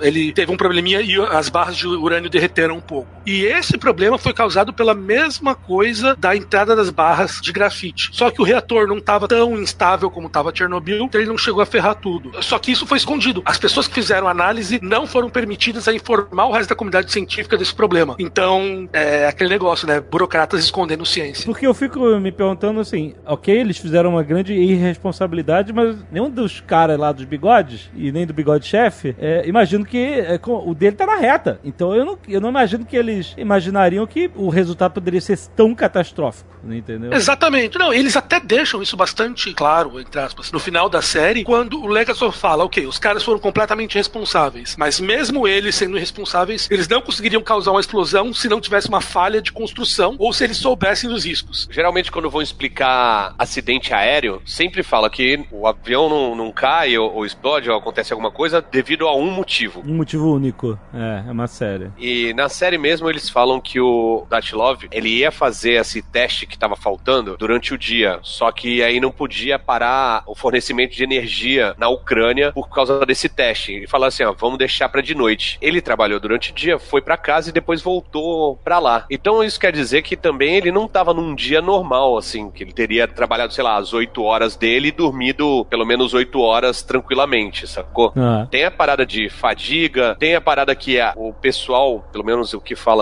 tanto na série como no documentário, que o pessoal da noite não estava preparado para esse tipo de operação, que quem deveria ter feito era o pessoal do dia, mas por causa desse problema de fornecimento de energia, de não poder parar, também foi um pessoal que tinha menos experiência. Então é um monte de coisa que vai se somando para no final gerar o acidente, né? É óbvio que a série toma decisões dramáticas, né? É, porque tá contando uma história, mas ela tem que criar uma narrativa dramática e tal. E a gente vai quero falar sobre algumas diferenças da realidade e da série. É, mas uma das decisões que foi muito falada foi que aquela personagem da Emily Watson, a Alana Kamilk, ela não existe. Ela é uma união de um corpo enorme de cientistas que estavam todos... Ela tá excelente na série, né? Cara, essa mulher não existe, cara. Ela é incrível. Ah, o cara voltou, puta merda. Esse é o nosso velho Dudu de guerra. Tô aqui pra isso. É pra isso que eu sou pago. Ela é uma representação de vários cientistas que trabalharam nessa parada. Pra você não fazer que nem o Dark e encher de russo, você não vai saber quem é quem. Bando de bigodudo lá falando. Um monte de bigode. É, na real, todo mundo na série é russo, né? Então tá cheio de russo. Anyway, os personagens, eu digo. Não, é porque no Dark tem 15 vezes mais personagens, tá ligado? E é tudo alemão. E nenhum chama Hans, nenhum chama Fritz. Aí fica difícil de você... Então, eu não vou ler mais. Eu não vou ver mais a série. Não vou, cara. Por que não? Tá todo mundo falando mal, você já me deu spoiler. Não tô falando mal, não, as pessoas falam bem. Vocês estão falando que tem personagens que você não sabe quem é quem. Eu não vou fazer uma planilha pra ver série. Não cheguei nesse ponto. É pior que eles falam que na segunda temporada tem que fazer planilha mesmo. Baixa esse Marília, né, Zagal? Baixa esse Marília. Pois é, porra. Se não fosse a Agatha, eu estaria... Sem tempo, irmão. Sem tempo. Aí, o que acontece? Ela é uma junção de muitos personagens. Muitas séries fazem isso, juntam personagens, né? Mas a série não é um documentário, não é um documento histórico. Exato. Ele é só um... Pra gente... É o que a gente faz no Nerdcast. A gente chama atenção, entendeu? É isso que eles estão fazendo ali. Você vai estudar. Você quer saber mais de Chernobyl? A série levou pra você certos pontos e você vai entender mais. Tanto que eles não esconderam isso. Eles falam isso no final, nos créditos. Ela é uma cabeçada de gente. Uma cabeçada de gente, exatamente. A parada mais interessante daquele russo que fez sucesso no Twitter, fazendo uma trade falando de como tava bem caracterizado, que ele tinha uma mochila igualzinha das crianças que estavam indo pra escola, porque era a mochila padrão que davam pras crianças e tal, não sei o quê. Falou que o negócio de levar lixo pra rua no balde e as babuscas conversando na rua. Ele falou que todas essas caracterizações eram inacreditáveis, de similares a... Então, mas eu acho que pra mim, a parada mais interessante que ele falou foi, não sei nem se é verdade, mas ele falou que tem um filho de 17 anos que, apesar de ser russo e tal, não sei o que, ele não fazia ideia do que tinha acontecido. E que no primeiro episódio que eles assistiram, ele saiu correndo, foi dar uma gugada pra saber mais. Uhum. E isso é uma parada que a série realmente instiga as pessoas que não conhecem, a maioria, a grande maioria das pessoas não conhece detalhes e foram lá pesquisar pra saber mais, querer ver vídeos, ver... No Google Street View também, né? Dá uma volta por lá, né? Pois é, então. Isso é interessante, né? Porque faz com que isso não seja esquecido, né? Exato. E aí tem outros detalhes, tipo, tem uma hora que o helicóptero bate num cabo e cai, eles estão jogando lá aquela areia, né? E tipo assim, isso não exatamente aconteceu. Teve queda de helicóptero, mas não foi exatamente assim naquele dia e tal. É, porque essa cena é bem chocante, né, cara? É. Ele bateu num cabo, eu achei que ele tinha desligado. O motor falou, desisto. Não, ele bate num cabo. Pô, eu achei que era radioatividade, tinha matado. Porra. O helicóptero morreu com a radioatividade. A série meio que transmite essa vibe de que ele desligou, mas ele bate num cabo. E essa cena, ela é praticamente uma recriação da filmagem de um helicóptero que caiu em cima da usina. A filmagem real, vocês acham fácil aí no YouTube. Helicóptero, crash, Chernobyl é igualzinho. Mas não é nesse dia, entendeu? Agora vocês estão falando aí de atuação e de imersão, né, e de recriação do momento. Tem um personagem na série que quando esse cara entrou, eu automaticamente fui levado pros anos 80 soviéticos. O quê? Que é o cara que... O nome dele é Con O'Neill e ele fez o manager de Chernobyl. Brukyanov. Isso, é o Viktor Brukyanov. É um cara que não era cientista, ele era o político ali da região, que os caras, quando dá merda, eles ligam pra ele. E aí ele fala assim, se eu tô acordado, fulano tem que acordar também. O cabelo enrolado? Né? Isso. É. Primeiro, ele tá igual ao cara de verdade. Tá igual, né? Impressionante. É isso. E depois, o fato dele ser pálido e morto, né, porque é tudo saturado, e tá fumando, dormindo, mano. Uma fila de cigarro no queixo. É demais, cara. Esse cara, você olha assim e fala, caralho, tô viajando no tempo. Onde eu tô agora? fudeu. Isso convenceu. Porra, isso convenceu demais. Vários, inclusive a semelhança, né, o casting da semelhança entre os atores e as pessoas reais que tiveram no caso é bem impressionante, cara. É. O Legazov é parecido. O Bigodinho, o cientista Bigodinho. O próprio Gorbachev, né? Achei muito não, cara. O Gorbachev, como a gente tinha muita referência, a gente incomoda, né? É, o Gorbachev eu não achei muito não. Era só mais novo. Ah, era só pegar, fazer, pega o Gorbachev que fez o Rock 4 e pronto, bota lá. É que fazer o Gorbachev é fácil. Você pega um cara e bota uma mancha na cabeça dele. Pronto, sabe quem é? Careca e bota a mancha. Eles querem falar, não, é um personagem que te marcou muito, Dudu. Ah, caraca! Olha aí a concorrência. Tá, o cara que faz o Alexander Akimov, que é um dos cientistas de bigode... Ele é muito parecido, cara. A gente vai botar essas fotos aí pra vocês verem, mas é impressionante. Agora, uma coisa que me deixou muito chocado, eu acho que deixa todo mundo chocado, o aspecto humano da coisa, são as vítimas, os bombeiros, principalmente, que foram os primeiros a chegar no local. E eu fiquei chocado com a mulher grávida que não aconteceu nada com ela. Isso que me deixou chocado. Que o bebê, sinistro, o bebê absorveu tudo, maluco. É, chocante. Isso é mais sinistro ainda, né, cara? Muito sinistro. O bebê ter absorvido. Caraca, cara. É sinistro. Ela sobreviveu. Eu não entendo nada de radiação. Eu me sinto completamente ignorante em relação a isso. Então, isso é assustador. Como série. Que ela... Porque assim, esse negócio da radiação é muito louco e a gente vê um pouco disso na série, que é... O cara tá atrás de uma parede, não vou dizer que tá tudo bem, mas tá menos pior. Aí se o cara vira e olha pela porta, morreu. Sabe qual é? Sinistro. E é uma parede de concreto, assim. Então essa parada da radioatividade, que é uma parada meio super-homem, sabe? A caixa de chumbo, né? Que você consegue ver. É muito sinistro, cara. Porque assim, se você... O grafite tá ali no chão. Você tá fudido, você tá perto dele. Mas se você botar a mão nele, aí você se fudeu mesmo. Aí é reação em cadeia, teu corpo pira. Mas tinha uns caras que... Em contrapartida, os caras que foram entrar lá embaixo, naquele porão, sobreviveram, né? Os da água, né? É, os mergulhadores. Aquilo foi sinistro, como, velho. Quer dizer, eu vi a série e falei assim, caraca, os caras vão entrar pra morte, sabendo que... E aqueles caras da mina de carvão lá, eu duvido que eles tenham morrido. Aqueles caras não morreram. Duvido. Não, esses caras eram os caras mais B10 da foca. Mineiros de Tula. Os caras pelados, meu irmão. O Azaghal, é do Arf da vida real. E eles não falam na série, eu acho que não falam, mas aquelas caras toda foi à toa, né? Porque não aconteceu o problema. Quer dizer, à toa, eles não tinham como saber, mas o problema, né? O meltdown, derretimento do núcleo que eles estavam querendo se precaver, ele nunca aconteceu. Então, teoricamente, aquela galera... Esses caras viveram, eu tô vivendo até hoje, esses caras, todos eles, tenho certeza, trabalhando em mina ainda, são, como o Eduardo falou, anões da vida real. Fumando, acendendo cigarro no grafite. E tomando vodka no café da manhã. É, e os caras falando isso aqui, você tá falando que o cigarro vai me dar câncer? Exato. Porra, meu irmão. É muito maneiro essa parte. A gente sabe que isso é dramatização, mas é legal, porque cria o... E o quê? Eles pelados? Não, o fato quando ele entra na sala lá dos dois, o cientista e o outro cara do governo, e aí ele fala assim, eles receberam as máscaras, né? E os caras não estão usando a máscara. Ele fala assim, não vou usar essa merda dessa máscara, que se tivesse alguma função, vocês estavam usando. Exato. Teve uma galera que reclamou no Twitter, mas é a cena da série e é irado, que é a hora que vai o ministro de carvão, alguma coisa, né? Lá, recrutar carvão, né? Ele e falar assim, ó, acho que é. Aí chegando, ó, vocês vão ter que ir lá, tal, não sei o quê. Aí eles vão começar a dar tapinha nele, assim, com a mão cheia de carvão, deixa o cara todo imundo. Totalmente dramático. E aí fala, legal, agora você tá parecendo o ministro das Minas e Energia. Totalmente ficção, mas legal.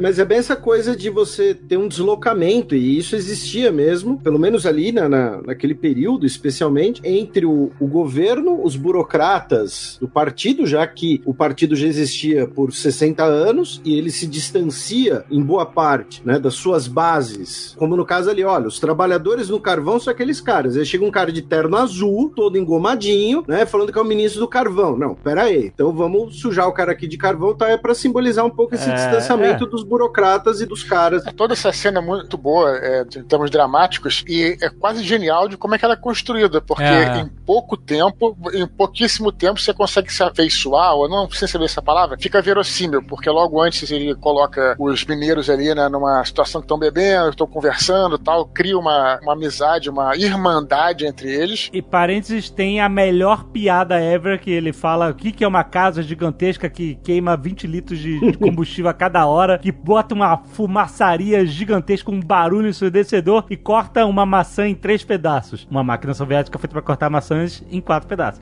Essa piada, ela simboliza, né? E pra não dizer que parece o Ocidente zoando os soviéticos, é nessa mesma vibe dos próprios russos vendo a série, eles falando que isso era muito a parada real deles lá. E esse cara parece muito russo, esse mineiro, né? Esse mineiro parece muito russo. O cara nasceu da terra. Deve ser britânico, né? Não, eu digo, mas o ator que eu tô falando, né? O ator parece russo. É britânico, ele é britânico. Se não me engano, o Nelson Piquet tinha uma empresa de eletrodomésticos e exportava eletrodomésticos pra Rússia, pra União Soviética. Porque, aparentemente, eles conseguiam mandar o homem pro espaço, mas não conseguiam fazer eletrodomésticos. Era Faet, eu acho que é o nome da empresa. Você tá brincando do Nelson Piquet. Ah, essa foi a informação aleatória mais precisa que eu já vi na minha vida. Se ela não tivesse o "se eu não me engano" na frente, ela teria sido maravilhosa.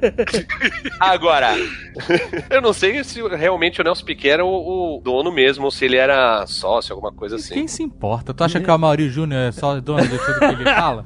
Agora, tem uma cena que eu achei bem interessante também, que é quando a galera do governo chega lá, eu não sei o nome de ninguém, normalmente muito menos em russo, né? E aí eles falam que eles precisam ter uma medição exata e precisa do que tá acontecendo, porque eles até então só tinham uma medição daqueles negócios que tinha limite, né? Medição do meu termômetro ali, é isso. É, exato. Só ia até 3.7. É, e aí eles falam, ó, a gente trouxe um do cofre, sei lá da onde, de Moscou, e tem que levar lá. Tem que levar lá onde tem onde os bombeiros entraram, caralho, né? Uhum. E aí o cara fala, ó, a gente pode proteger aí o caminhão, o teu soldado, mas esse cara se fudeu. O cara que vai lá tá morto. Uhum. E aí o general que tá lá fala assim, então eu vou. É. Eu achei isso foda, cara. E ele não morreu na hora, o que foi foda, porque ele é russo. Esse é o super-herói soviético. É, cara, ele foi lá de caminhão, caralho. E é muito maneiro quando ele volta, né, ele fala a medição e você escuta o barulho do cu de todo mundo caindo, todo mundo que ouviu. Você escuta o cu assim, pló, pló, pló, pló. It's over 15,000! Não, o detalhe é que esse cara, na vida real, ele era um veterano da Segunda Guerra Mundial e todo condecorado, os caralho. E ele viveu até o século XXI. É claro que viveu, cara! É claro que viveu! Ele é russo! Porra! Você acha que esse cara é que nem a gente criado com leite com pera, cara? Cara, acende cigarro no grafite, meu irmão. E aí depois dessa cena que ele fala medição, todo mundo cai, ele vai se lavar, tirar a roupa, não sei o que lá, e aí fica mostrando os soldados limpando, assim, lavando o caminhão, sabe? Água escorrendo, e assim, mostrando que merda, sabe? Assim, que adianta lavar a porra do caminhão se essa merda tá toda, né? Não, adianta lavar o caminhão. Não, mas adianta naquela situação, mas não numa escala macro. Não adianta micro ali, porque se alguém encostar o caminhão naquele... Mas a merda é muito maior do que um caminhão, entendeu? Inclusive eu li que teve um problema muito grande com os ônibus da evacuação de Pripyat, que esses ônibus levaram radiação pra cacete pras cidades vizinhas, entendeu? É claro. É... Isso é uma parada que eu acho sinistra da radiação, cara. Essa contaminação toda, né? É, porque é muito invisível, né? Não, é invisível e vai passando, né? Invisível, mas ela não... E você assim, não sente. Ela vai pelo ar, mas ela vai também muito fisicamente, né? Ela... Como é que é isso, cara? Ela agarra nas moléculas do... Porque assim, a roupa dos bombeiros até hoje tá mega contaminada lá embaixo, não sei o que lá. Os caminhões levavam radiação pros lugares. Essa parada é meio assustadora da radiação que a gente não consegue entender. Tipo, os caras estão dentro de uma usina e usam uma roupa ridícula de açougueiro. Não existe uma roupa foda pra proteger de radiação. Não, o que é a radiação que se espalha pelo ar e que fica presa nos objetos? Qual é a diferença disso? Existem 3 tipos de radiação que você pode falar. Existe a alfa, beta e gama. A alfa é a mais fraca de todos os tipos de radiação, a gama é mais forte. A gama é que dá superpoderes pras pessoas. Exatamente. Isso, é. Mas deixa verde. A radiação alfa, ela é um próton que sai com alta energia do núcleo. Então, por ser um próton muito pesadão, ele é fácil de separado. Certo. Aí se bater na parede com concreto, ele para. Ele para. Ou na tua pele. Na tua pele ele já é o suficiente pra poder parar. Ela não penetra na tua pele, ela entra muito pouco. Mas ele causa dano só no volume? Como é que é? Ela vai causar algum pouquinho de dano na sua camada mais externa. Câncer de pele é isso? Radiação alfa? Pode ser causado por câncer de pele. Daí eu não sei, daí precisava perguntar pra um médico mesmo, porque daí eu não sei, mas ele pode, pelo que eu entendo, sim, ele pode. Mas eles vão dizer que a radiação alfa é a mais, entre aspas, fraca. Daí você tem a radiação beta, que são basicamente elétrons, que estão com altíssima energia, e ele vai... O que é a destruição da radiação? Você tem essa partícula com alta energia que tá passando, ela bate, e se ela bate na tua pele, ela pode destruir o teu DNA, então fazendo que o seu DNA fique zoado, isso vai fazer com que a partícula fique câncer, ou ela pode destruir completamente a célula. Essa parte é que eu não consegui entender. Ela foi que deu uma bala, assim. Ok, mas ela... Como é que ela deixa o teu... Porque assim, você tá normal, você aí, o Jovem Nerd, eu não quero dar exemplo em mim, porque eu não quero me dar exemplo com câncer.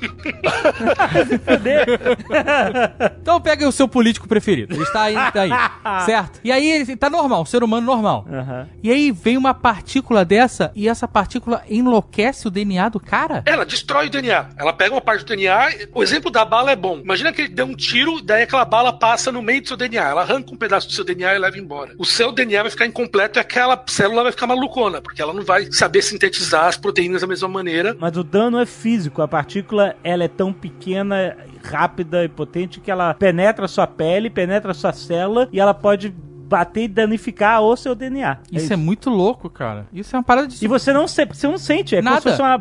Como se você estivesse sendo fuzilado por... milhões de metralhadoras, microscópicas. Isso, e daqui a pouco você tá com 3 cabeças. E em vez de furar os seus órgãos, ela tá furando o seu DNA. É muito louco, isso é uma parada muito louca. Isso é uma parada louca, absurda. E daí que vem todo o câncer, porque aí o DNA fica mutado. Que aí essas células quebradas, com o DNA quebrado, tentam se rearrumar. Agora, o que eu faço?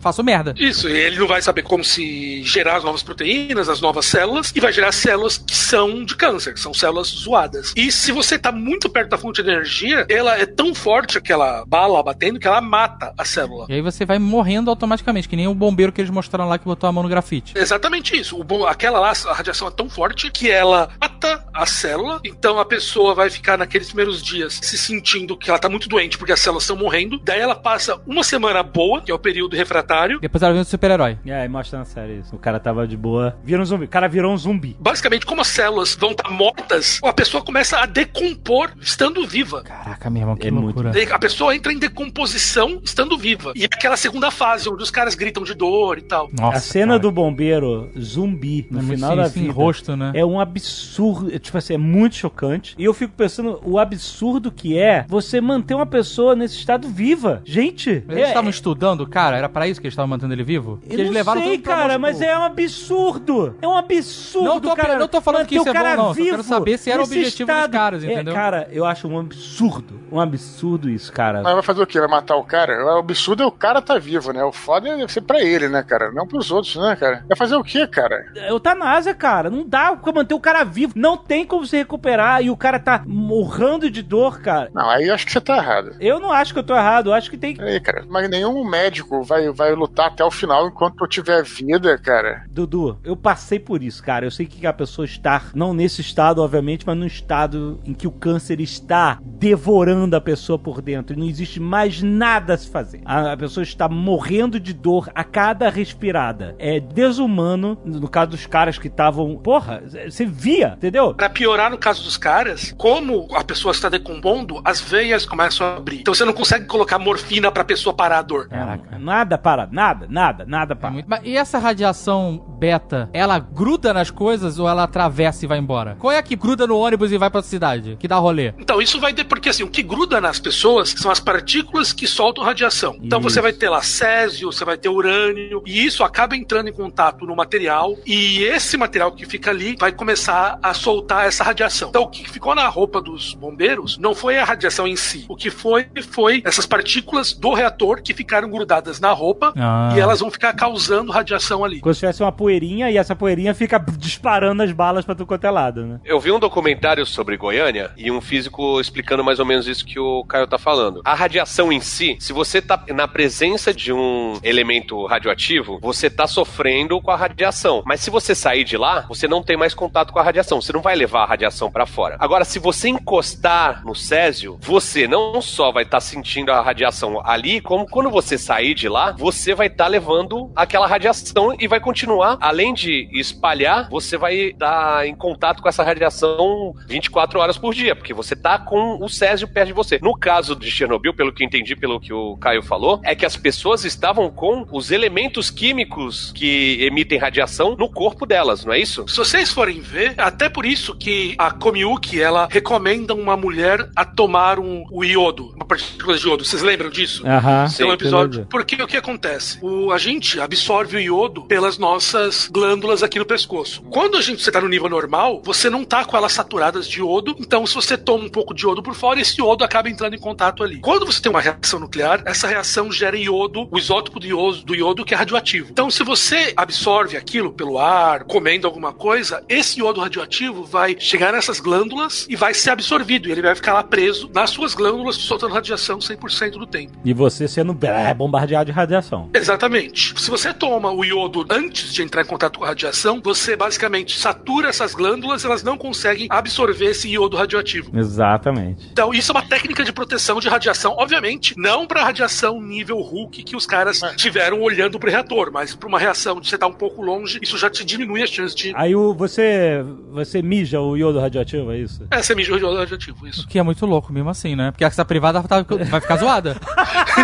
Essa privada. Exatamente. Tá, beleza, a gente falou do alfa e do beta. Agora o raio gama. O gama é basicamente luz. Luz com altíssima energia. Então ela é tão forte que a gama, ela passa direto pelo seu corpo, destrói tudo e continua indo. A gama só vai separado por chumbo. Chumbo, concreto, coisas assim. Explique, passa direto pelo seu corpo e destrói tudo. Imagina que você tem uma partícula de luz que ela é tão energética que se ela bater no teu núcleo, ela acaba com o teu núcleo. Ela é muito energética. É uma partícula de luz com muita energia e ela não é parada pela sua pele, diferente da radiação alfa, por exemplo. Ela não é parada pela parede da tua casa. Só chumbo para aquilo. Então, é uma radiação que ela tem um poder destrutivo absurdo e ela consegue não ser contida por quase nada. É por isso que os materiais radioativos são colocados em cápsulas de chumbo, porque eles estão tentando parar a radiação gama que tá lá dentro. Mas todo material radioativo tem alfa, beta e gama? Exatamente. Todos têm os três. Então o que estava acontecendo com o núcleo exposto era uma chuva pra cima. E a luz que eles estavam vendo do incêndio era a radiação gama, é isso? Não. Aquilo é mais bizarro ainda. Existe uma radiação que é chamada radiação Cherenkov. Porra, saiu de alfa, beta pra Cherenkov? Quem deu o nome dessa, caralho? O Cherenkov, porra. Alfa, beta, gama, Cherenkov. Parece coisa de ufologia, hein? Radiação Cherenkov é quando uma partícula se movimenta mais rápido que a luz em um determinado meio. Como isso é possível? Nenhuma partícula pode andar mais rápido do que a luz no vácuo. Mas, na água, um elétron pode andar mais rápido do que a luz. What? Quando ele anda mais rápido que a luz, acontece uma coisa que é como se fosse o Sonic Boom que tiver no avião. O avião Sonic Boom é aquele cone de ar andando. Uhum. Quando uma partícula... Sonic Boom não é o golpe do Guile? Sonic Boom! O golpe do Guile também. Também.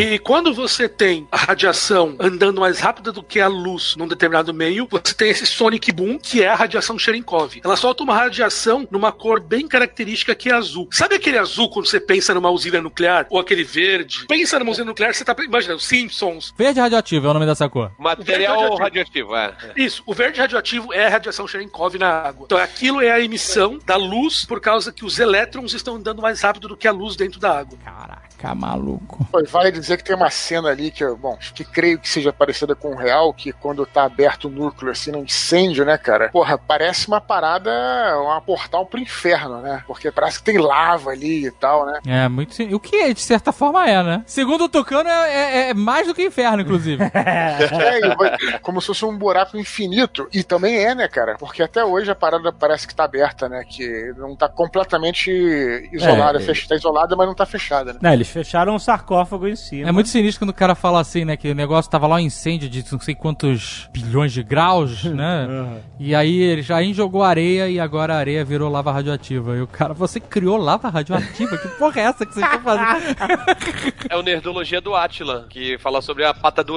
elefante, não é isso? Sim, exatamente. Isso. Tipo, é que nem você jogar água no fogo, né? Ou então coisa...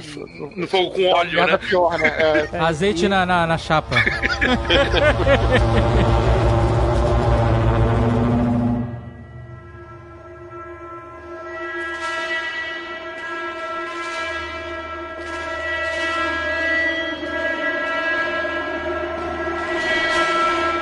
Eu não sabia, acho que muita gente do canto também já demonstrou que não sabia, que foi o potencial destrutivo desse acidente que não chegou a se concretizar, ainda bem, mas que poderia ter esterilizado ali metade da Europa. Não, o acidente se concretizou, tanto que gente pra caralho morreu. Não, o segundo ato, que seria essa lava radioativa, criar uma explosão, né, esquentar a água dos outros reatores. Tem um termo técnico pra isso. Explosão térmica. É, não, é merda radioativa no ventilador. Criar uma explosão térmica que ia expor todos os outros núcleos, né? Sim, aí fudeu. E aí fudeu eles mundial. Falam em chegar até a Alemanha e toda aquela região ali da Ucrânia, tudo ficar inabitável por 20 mil anos. Caraca, sinistro, mano. 20 mil anos? É sinistro. Tá, o ser humano tá brincando de Deus? É isso aí, ó. Nisso que o Alexandre falou de expor os outros reatores, é bom lembrar que os dois primeiros reatores de Chernobyl ficaram funcionando até 2000, funcionando normal, gerando energia, e hoje você tem ainda uns 10 reatores RBMK na Rússia, mais ou menos. Não, só pra lembrar que enquanto tava... Entendi. Tiraram dali? Não. Reatores, então eles continuaram ali. Ué, e ficou uma galera lá galera radioativa ali trabalhando. Beleza, dando high five fosforescente? Que porra é essa? Durante toda essa zona, a galera tava trabalhando, mantendo os outros reatores também. Tá bom ali, tinha o pessoal dentro dos outros reatores trabalhando. Caraca, mano. É uma parada interessante de se pensar, porque assim, a coisa que a gente tava conversando antes, da equipe do teste, que fez esse teste à noite, ser uma equipe ali não muito competente, uma equipe meio ali de idiotas e tal, né? Idiotas com alguma liberdade aqui. Mas na União Soviética, especialmente em relação a essa demanda energética por energia atômica, você tinha uma obsessão muito grande por autonomia. Então a ideia do RBMK e dos reatores que vieram depois, inclusive, a ideia de ser um reator for dummies, que você não precisa ter pessoas altamente treinadas para operar. Ele opera sozinho, ele mede as próprias condições sozinho, se ele precisar entrar em shutdown, ele vai fazer isso sozinho, de forma autônoma e tudo mais. Então, esses reatores, por exemplo, eles foram corrigidas a falha de Chernobyl, até porque depois tudo foi jogado no ventilador, mas vários deles continuam operando, porque a ideia desse reator e dos que vieram depois é operar com o mínimo de interferência humana necessária. É ele ficar lá gerando energia. Isso explica também porque os soviéticos e os russos têm uma verdadeira obsessão com navios de propulsão nuclear. A ideia é de você ter um navio que vai ter uma autonomia muito grande, porque a gente tem que lembrar, a Rússia ela tem uma costa marítima muito grande, que durante muito tempo fica congelada, então você tem que ter um motor ali que não pare de funcionar. Então, é quebra-gelo nuclear, é cruzador nuclear, submarino nuclear. Então, a ideia desses reatores era operar com o mínimo de gente possível. Também teve essa passada de acidentes também, né? Esses submarinos de reatores nucleares e tal. Também tem filme. Ah, sim. Tanto soviéticos quanto americanos. Você tem algumas coisas absurdas, assim. Você tem um submarino soviético que tá afundado ali perto das Bahamas, que ele tinha 2 reatores a bordo e 34 ogivas. E ninguém sabe onde tá. Tá lá? Tá perto das Bahamas. Sim, tem um submarino nuclear também russo que afundou perto da Noruega, que... Sim, acho que recentemente detectaram que estava vazando radiação. 800 mil vezes maior que o normal. Caraca! No caso da União Soviética, aí entrando até numa parte mais política da série, que eu acho que a série falhou um pouco em transmitir, essa coisa de Chernobyl ter sido o primeiro grande acidente, foi por causa de Chernobyl, por exemplo, que foi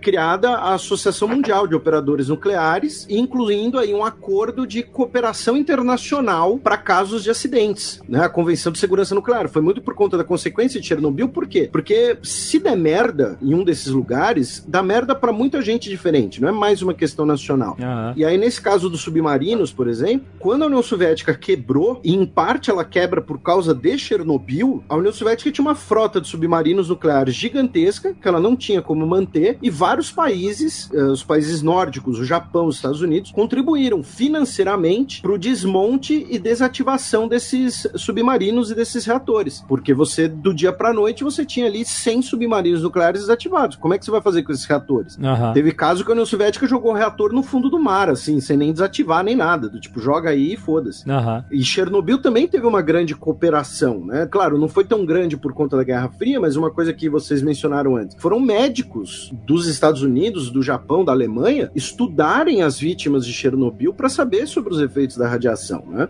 Então, a Alemanha cooperou lá com o negócio dos robôs, que até mostra na série e tudo mais. Que o robô frita, né? Um segundo que ele... Por isso que eu achei que o helicóptero tinha morrido, entendeu? Porque o robô morreu. É porque o robô tem muita parada eletrônica, né? Assim como o helicóptero, né? Não um carretel gigante que vai enrolando pra sempre. Não, mas não sei, podia ser muito, muito mais mecânico. A parada que vocês estavam conversando, né, que o Caio estava explicando sobre as roupas ficarem com material radioativo, emitindo radiação, mais de 1.500 veículos soviéticos foram abandonados em Chernobyl, incluindo mais de 200 helicópteros, porque você não tinha como recuperá-los depois, você não tinha como usá-los. Então, assim, quando se fala muito em negligência da União Soviética em relação ao acidente, a negligência, na verdade, ela é anterior, mas pós-acidente, o esforço soviético, e quando eu digo soviético, eu tô falando Rússia, Ucrânia, Bielorrússia, os países bálticos, todos eles agiram com um nível, uma quantidade, melhor dizendo, de operação, que se fosse um acidente daqueles, mesmo na França, ou então se a gente quiser aqui botar um terror nos nossos ouvintes, em Angra, aqui, não tem como fazer. Não, porque eles... Não tem como. Porque eles resolveram muito isso na força humana, o modo soviético de pensar. Não, mas eu tenho uma parte que o cara fala lá, eu preciso, sei lá, de 500 mil toneladas de areia. O cara fala um negócio assim. E o cara sai putaço e ele pergunta, vai aonde? Eu vou conseguir a... Iboro. É, isso. E aí o cara sai putaço e ele, tá indo aonde? Vou conseguir a porra da tua areia, sei lá, do teu boro. Esse personagem, que é real, que é o Boris Sherbina, é muito maneiro você ver a transformação dele, porque ele é um cara velha guarda, que tá duvidando do que tá acontecendo. Não. O Gorbachev manda ele ir pra lá e quando tá indo já, ele fala assim, não, quero que sobrevoe aí. E o Legazov, ele fica louco. Não, tá louco. Vai cair o avião. E se a gente passar ali em cima, a gente morre em uma semana. Aí o cara, eu não quero saber. Vai passar por cima e acabou. É helicóptero, na verdade. Aí ele chega piloto e fala assim, olha, cara, se você quiser morrer, a gente vai lá. Senão... Esse piloto foi muito fuzilado no dia seguinte, né? Só pra... Muito fuzilado.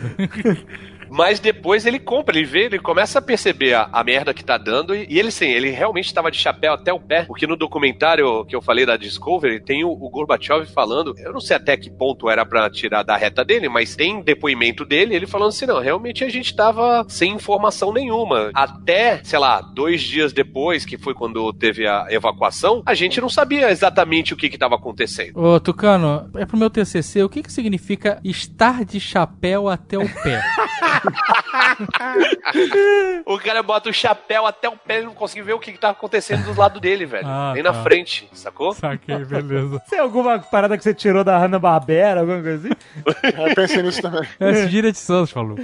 O Marco Gomes usou essa gíria outro dia, o Rafinha Basso falou pra ele, Marco, essa gíria não existe, tu inventou.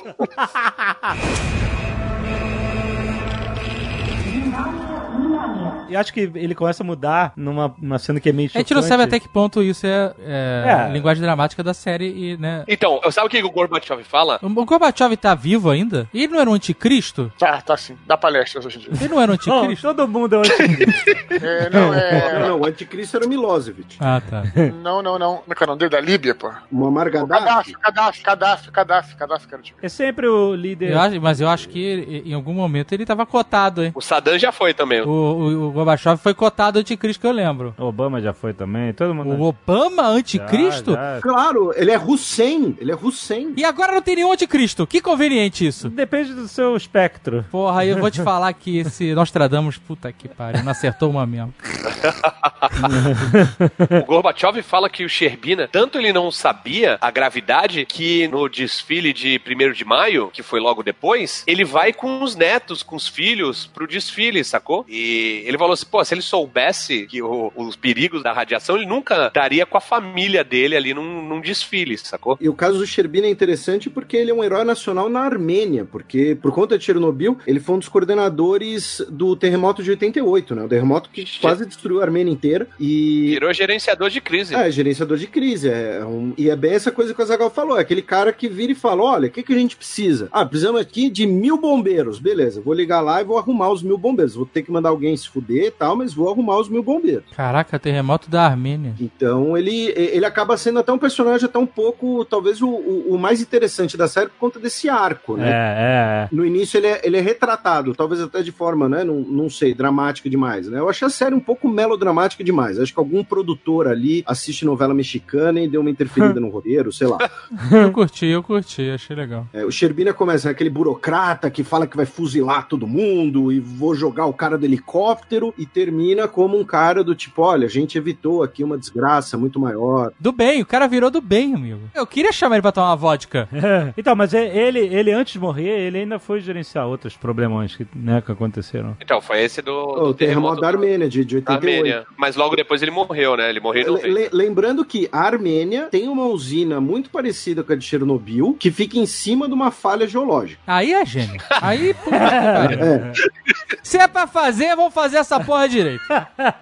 Que quem quiser procurar a usina de Metsamor, ela fica em cima de uma falha geológica. Um dia vai ter um terremoto que vai arrebentar aquela merda. Mas então, uma cena bem chocante, que acho que faz parte do arco da mudança dele, é quando ele tá com o Legazov ali, né, gerenciando a crise na cidade e tal, e ele tá preocupado com alguma coisa, né, sei lá, a gente, não é perigoso a gente ficar aqui muito tempo e tal, e ele fala assim, cara, a gente relaxa. Tá morto já, 5 anos.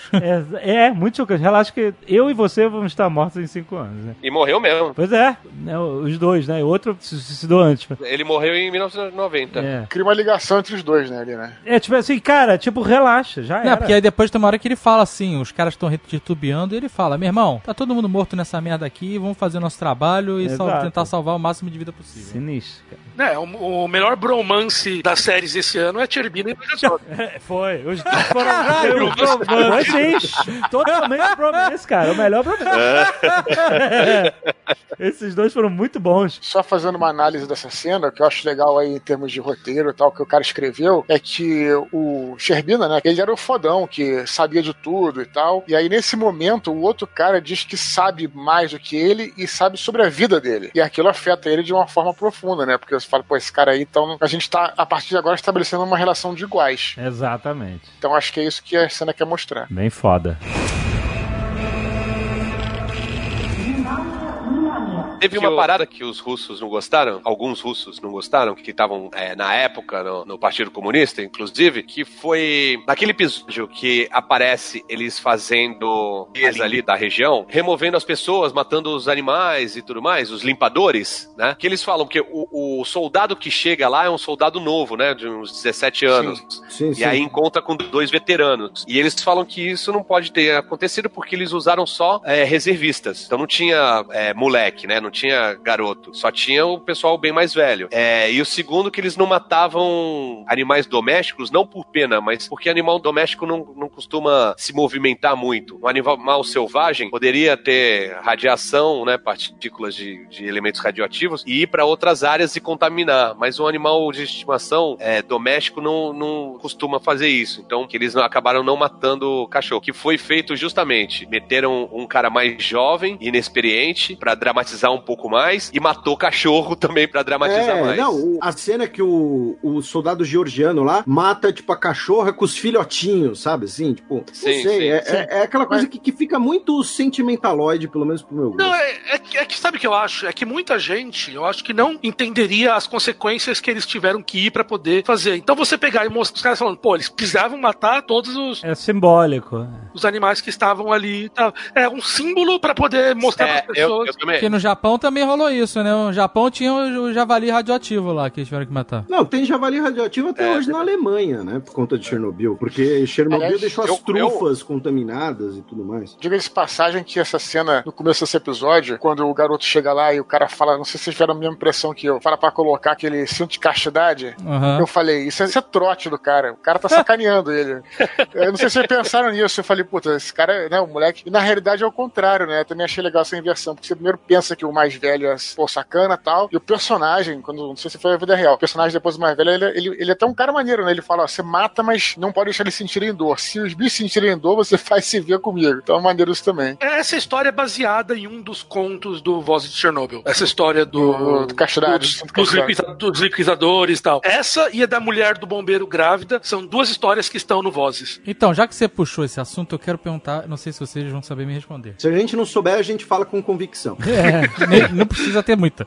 Essa história da mulher do bombeiro que estava grávida e que ela não sofreu nada da radiação porque o filho, né, o bebê que tava na barriga dela, absorveu a radiação. Cara, what the fuck? Como isso é possível? Então, você lembra que a gente falou que, por exemplo, no caso do iodo, você tomava iodo pra saturar tuas glândulas e você não absorver? É a mesma coisa. A mulher, ela tá passando e você tem a placenta que tá filtrando coisas passando pro bebê. Eu não sei porque na fisiologia humana o que acontecia era que a placenta ia filtrando todas as partículas radioativas do sangue passando pro bebê. Então, no fundo, ela sofreu pouco impacto da radiação, porque toda a radiação estava sendo passada pro bebê pela placenta. Então, da mesma maneira que se não tivesse, ficaria circulando no corpo, ficou circulando no corpo do bebê. Cara, que coisa insana. Sinistro. É muito sinistro o comportamento da radiação, né? É muito sinistro, cara. É muito assustador. E como é que ela se comporta em casa, né? Não é? É muito sinistro, cara.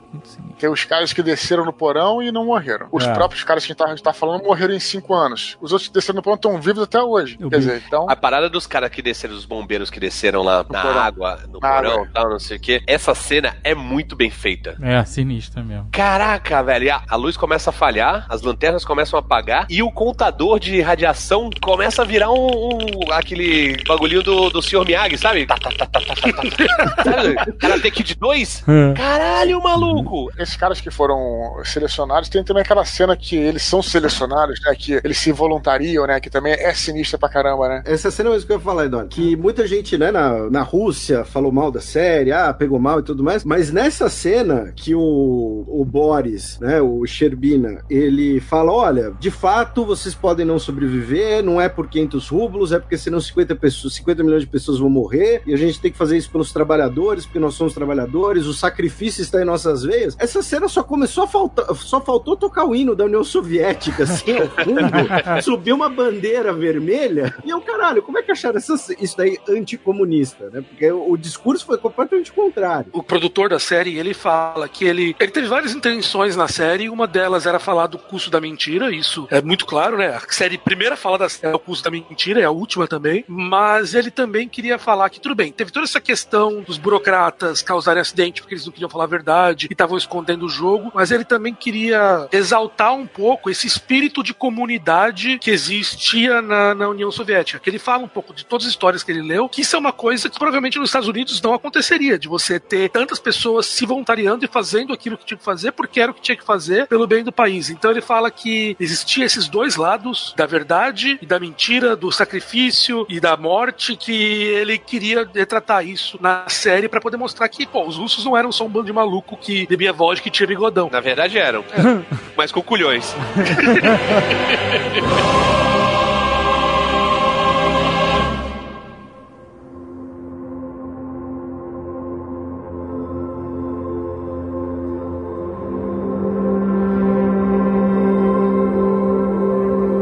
E aí foi uma das coisas que eu acho que foi até mancada, digamos assim, da série, que assim, até hoje, os governos da Ucrânia, da Rússia e da Bielorrússia, eles gastam muito dinheiro em relação a Chernobyl, tanto a estrutura, quanto em relação a pensões e o cuidado dos voluntários. No final da série, você tem a impressão de que os voluntários foram meio que abandonados, digamos assim, quando, na verdade, isso aí tá bem longe. Até hoje, você tem as associações dos chamados liquidators, né, tanto na Ucrânia, quanto na Rússia, quanto na Bielorrússia, que recebem seguro-desemprego, quando é o caso, plano de saúde, saúde, enfim, aposentadoria e tudo mais. E até hoje isso custa muito dinheiro. E lembrando, quando a gente fala de Rússia, Ucrânia, a gente não tá falando de grandes economias, de países ricos. É cerca de 6, 7% do orçamento do governo ucraniano é usado em relação a Chernobyl. E como eu mencionei anteriormente, tem uma hipótese que, assim, o acidente de Chernobyl, ele estar ligado diretamente ao fim da União Soviética, porque ele meio que faliu os cofres soviéticos. Você acha que isso acelerou o fim? É,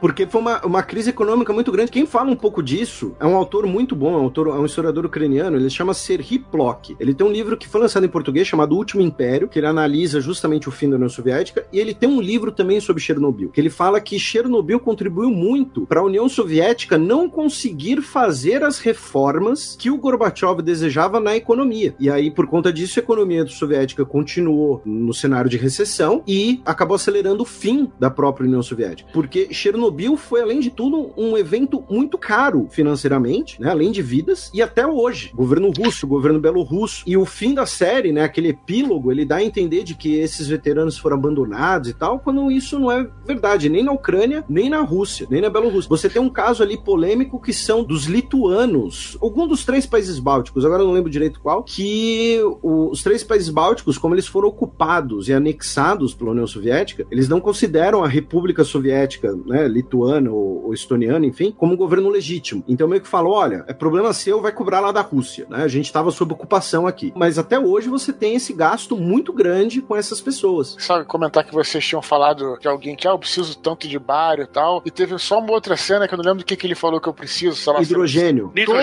Todo o nitrogênio líquido da União Soviética. Todo. Aí eu vou lá, beleza, então vai, pega aí. Quer dizer, isso aí, imagina você precisar de todo o negócio de um país como a União Soviética. Sabe uma parada que não mostra na série e que eu vi em documentário e em alguns artigos na internet? Foi o Gorbachev disse que quando ele mandou o Legazov pra França pra explicar o que aconteceu, que a instrução dele é, fala tudo o que aconteceu. E quando chegou lá, a própria associação lá dos usineiros chegou e falou assim, não, olha só, a gente não pode falar que morreu 20 mil pessoas, morreu 3 mil. Por quê? Porque a França estava cheia de... Principalmente a França fez essa pressão. A França, até hoje, a maior parte da energia da França provém de usinas nucleares. Eles têm 58 reatores nucleares hoje em dia, eu não sei quantos tinham na época, mas se tivesse falado que morreram ou morreriam 30 mil pessoas, que ia ter uma convulsão. O francês gosta, né, de fazer protesto para fecharem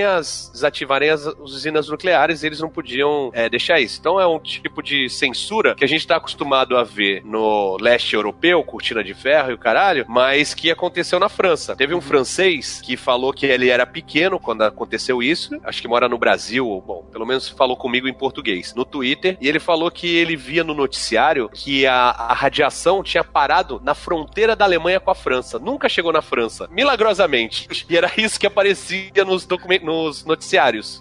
Eu conheço pessoas que falaram a mesma coisa, que eles viam nos noticiários que milagrosamente a radiação vinha até a Alemanha e parava lá. Nunca chegava na França. Nunca chegou na França. E proporcionalmente a França é um dos países que mais depende de energia nuclear no mundo, até hoje. Né? A França, mais de 70% da energia elétrica francesa vem de usina nuclear. Acho que é 75%. Por isso que tem tropa francesa no Mali, no Chad, que é pra garantir as reservas de urânio, inclusive. Isso eu sei porque eu me lembro da Armação Ilimitada, o chefe falando pra Zelda Scott, Zelda, sem a energia nuclear a França estaria na pré-história. Ele fala isso. Caraca, velho.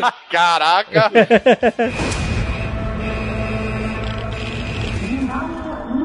Só pra dar um número, antes de gravar eu tava pesquisando quanto se gastou na recuperação de Chernobyl. É um número que eu não encontrei. Só pra dar um número, blá blá blá, é um número que eu não encontrei. Não, mas só em danos, os danos são estimados de 235 bilhões de dólares. Nossa. Não, e estão gastando dinheiro até hoje, porque eles, depois que, né, tudo foi controlado, eles fizeram um sarcófago de concreto em cima da... E agora em 2017 fizeram um outro por cima. Mas que só vai durar 100 anos e daqui a 100 anos vai ter que fazer outro. Daqui a 100 anos é problema de outra pessoa. Exatamente. Sem sarcófago, a parada lá dentro continua queimando, cara. galera. Lá dentro, continua contaminado e continua saindo reação. O que o sarcófago faz é conter. Ele mantém aquilo dentro da região da usina. Até quando isso fica? A temperatura já termalizou, né? Ela já caiu para a temperatura ambiente. Então, não tá mais queimando aquela temperatura muito alta, mas radiação... Alguns dos materiais que estão lá, eles têm a meia-vida de 20 mil anos. Então, a gente tá falando que uns 5, 10 mil anos, aquela região vai ser difícil de habitar. Então, o mundo precisa da raça humana, né? Porque se a raça humana acabar, fudeu geral, né? Vai começar essa radiação dali e vai contaminar o resto do planeta inteiro, né? É, mas o mundo vai ficar bom. O mundo vai ficar de boa radioativo, é isso? Não, mas se não tiver a raça humana, todas as outras usinas que estão em funcionamento também vão começar a soltar radiação, né? Depende de como é que for. Ô, Dudu, você sabe que a merda toda foi quando eles resolveram desligar, né? É, então. Eu só queria saber se mais alguém também ficou frustrado, porque o Eduardo insistiu tanto no sarcófago e não veio nenhuma piada de múmia, faraó, nada disso. O Munra, né? O Munra. É, eu tava esperando. Ele insistindo no assunto, eu esperando aqui e não veio. Não, eu fiquei, cara, mas isso é uma parada que, por incrível que pareça, cara, eu fico impressionado mesmo, porque é uma bomba relógio que tá ali, falando um pouco sério agora, e que se não for administrada, eu não tô nem brincando no negócio de raça humana, mas se não tiver, por exemplo, vamos dizer assim, fala mais sério, um governo ali que de repente faça o serviço perfeitamente, se sei lá, daqui a 100 anos é que ela virar uma região erma, vamos dizer assim, só for habitada a América do Sul, vamos dizer assim, só pra dar um exemplo. Aquilo ali vai se degradar a ponto de contaminar o planeta, né? Então precisa sempre ter alguém ali pra fazer o serviço de, né, de então tem que ter um governo, é isso? Você é contra o anarcocapitalismo, é isso? Você tem que ter um governo, seu estatista. Ô, Dudu, essas milhares de usinas nucleares ao redor do mundo é o plano da humanidade que se a gente for embora, o planeta vai junto. Vai nada. Vai nada, que o planeta tá tranquilaço. Vai nada. Não, imagina, vai virar um deserto. O planeta começou com bola de fogo, amigo. Se ele voltar a ser bola de fogo, pra ele tá ótimo. Tá bom, é verdade. Inclusive vai ter pássaro brilhante voando no céu, se não tiver o ser humano, porque eles vão se adaptar. Mas eu quero saber também, barata que sobrevive a ataque nuclear, eu também quero saber dos... Puta, as baratas devem estar de boa lá, né? As baratas... É verdade, a série não abordou nada sobre barata. Porque com certeza tinha barata em Chernobyl, amigo. Eu nunca entendi por que isso, cara. Por que a gente, por causa do eco... Como é que é? Do exoesqueleto dela? Ah, aí foge de novo também. Não sei. Eu não sei porque baratas são tão resistentes. Deve ser mais um. Eu tive a impressão que era em relação à quantidade. Tipo, tem tanta barata no mundo não, cara, que mesmo com hecatombe nuclear ainda vai ter. É capaz disso ser um mito. Mito. E as baratas vão morrer também, foda-se.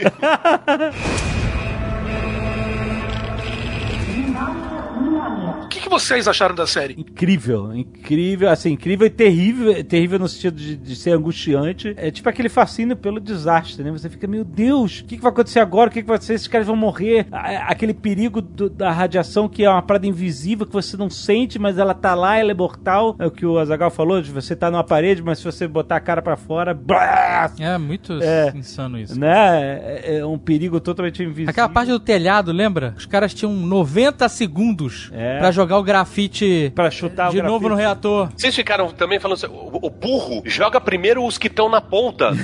É, exato, né? É a logística, né? E no documentário aparece, a pá era muito estreita. Não era uma pá normal, era uma pazinha, velho. E então, sim, foi um documento histórico, assim, como eles enveloparam com uma carga dramática, que o Felipe achou muito novela, mas assim, ele me pegou completamente e eu tava num fascínio, num terrível fascínio.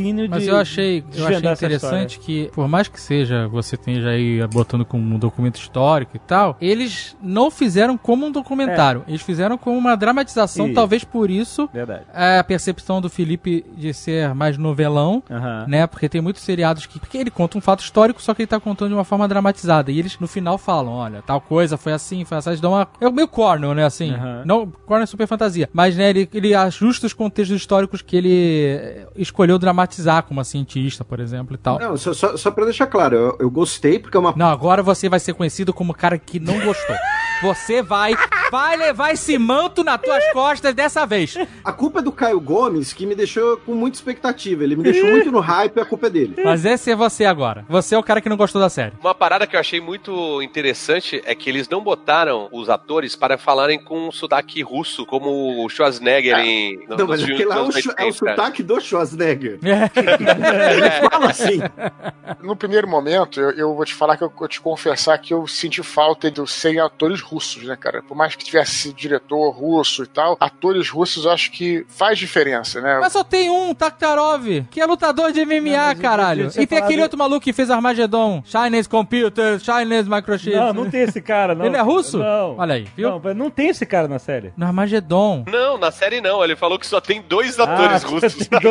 A única coisa que no começo me... Mas depois você vai, claro, vai se acostumando e tal. Eles já falaram de várias coisas. A série, uma das paradas que eu acho maneiras, que eu gosto de história, né? Você vê os pequenos detalhes, né? Que até nas primeiras cenas que já te cativam da série, que tem uns closes, né? Umas calculadoras dos anos 80. E aí você vai dando um close no desktop, né? Na mesa de trabalho do cara, e já vê que é muito diferente do que hoje em dia e tal. Essas pequenas coisas e detalhes já foi um dos elementos também que eu gostei pra caramba, além de tudo que vocês já falaram. A narrativa da série, né? O famoso storytelling é muito bem feito, né? Porque começa mostrando lá o Legolev, sabe como é o nome dele? Legalize.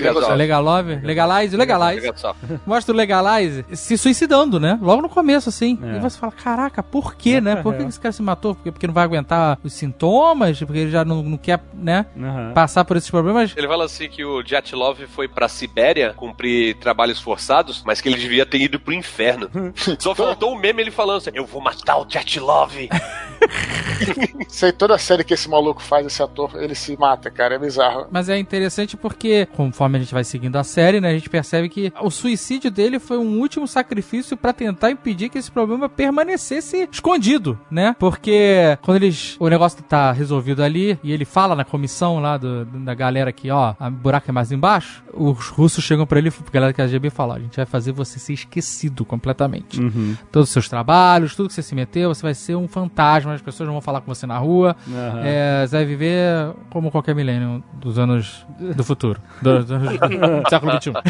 E aí, a única maneira que ele teve de chamar atenção pra ele e pra esse problema de novo foi se matando. É, assim, obviamente, eu acredito que os sintomas dele saber que a morte dele ia ser um câncer terrível, né, uma morte dolorosa e lenta, também... Contribuiu, né? Contribuiu um fator dele tomar essa decisão, exatamente. É, mas mesmo assim ele usou como instrumento. Sim, totalmente, senão ele não teria gravado, não teria dado, né, exatamente. Você falou dessa cena aí, daquele chefe da KGB, claro que o nome não vai lembrar, tem uma cena excelente, cara, que eles estão conversando, né, e você acha o cara da KGB o fodão da parada, aí o cara fala, eu sou, mas calma lá, olha só, eu também tô sendo espionado, aquele ali me espiona, aquele cara espiona aquele, aquele cara espiona aquele. Exato. É quando ele vai pedir pra salvar a amiga lá, bem, a colega. Exatamente, achei bem maneiro isso também, né, porque era bem o clima de paranoia que se tinha, né. Total. Não tinha aquele hotel que do Stalin, não tem aquela história, Alexandre, você sabe melhor do que eu, que todo partido morava lá, mas era todo grampeado e todo cheio de câmeras e grampos, né, pra o cara... Sim, tudo grampeado. Exatamente, Aqui tá todo mundo grampeado, amigo, tudo que vocês falaram tá gravado. Não, eu gostei pra caramba, eu gostei bastante, passei, sei lá, depois que eu vi o último episódio, eu fiquei uma semana vendo tudo que tinha sobre radiação. Eu vi uns 15 sobre o Césio de Goiânia. Agora deixa eu deixar que daria um Nerdcast, viu? Vamos fazer. É bem louco. Tem um desafio final, a galera que viu o Chernobyl achou tranquilo, como o Tucano aí. Ah, depois fui ver sobre radiação, fiquei feliz. Tem um filme, cara, dos anos... Eu não fiquei feliz não, cara. Então veja um filme chamado... Um filme britânico dos anos 80, que é a versão britânica do Day After, que chama Threads. Veja esse filme e... vai sair mal pra caramba. Aí isso é pra fechar o negócio da radiação. Fica a dica aí pra quem quer se desanimar mais ainda. Se você quiser se animar, você pode contribuir no crowdfunding da Batalha do Apocalipse! Nossa, mãe do céu! Caraca! Isso aí até me assustei, cara. Isso é publicidade. O rei da publicidade, né? Caralho! Se você não contribuir, o Alexandre e o Dave vão ficar sem os livros deles, né, cara? Então tem que... É verdade.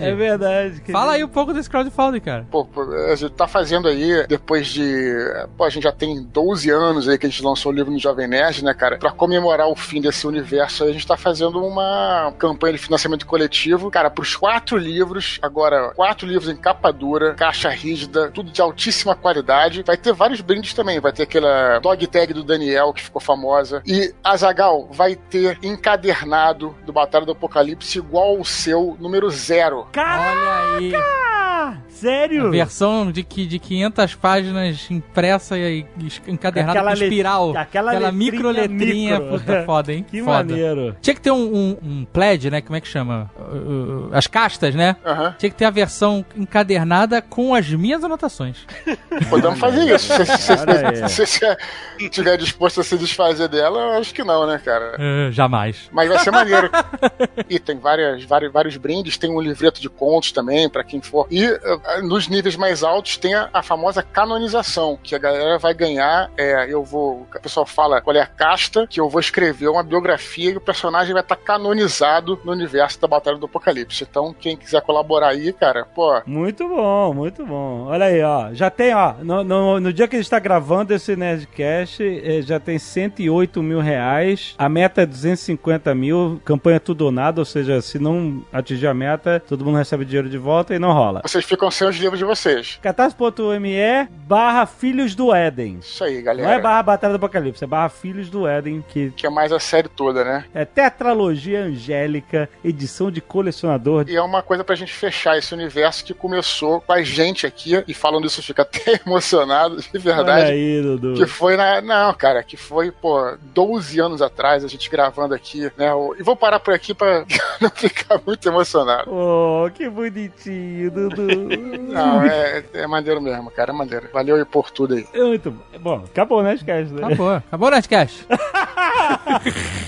Apocalipse. Muito bom. Não, acabou esse episódio, não o Nerdcast em si. Não!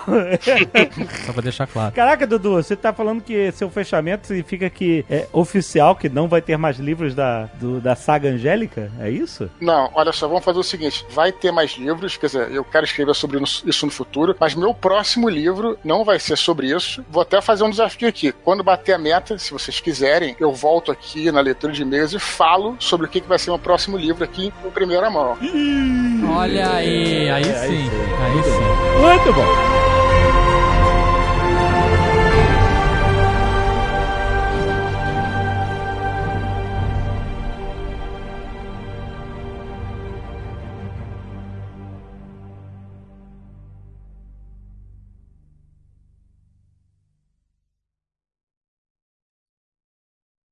E se dobrar a meta? Deixar a meta em aberto e dobrar a meta. Se dobrar a meta, ele aceita sugestão no Twitter. que escroto, né? Que pesadelo. Caralho. Este Nerdcast foi editado por Radiofobia, podcast e multimídia.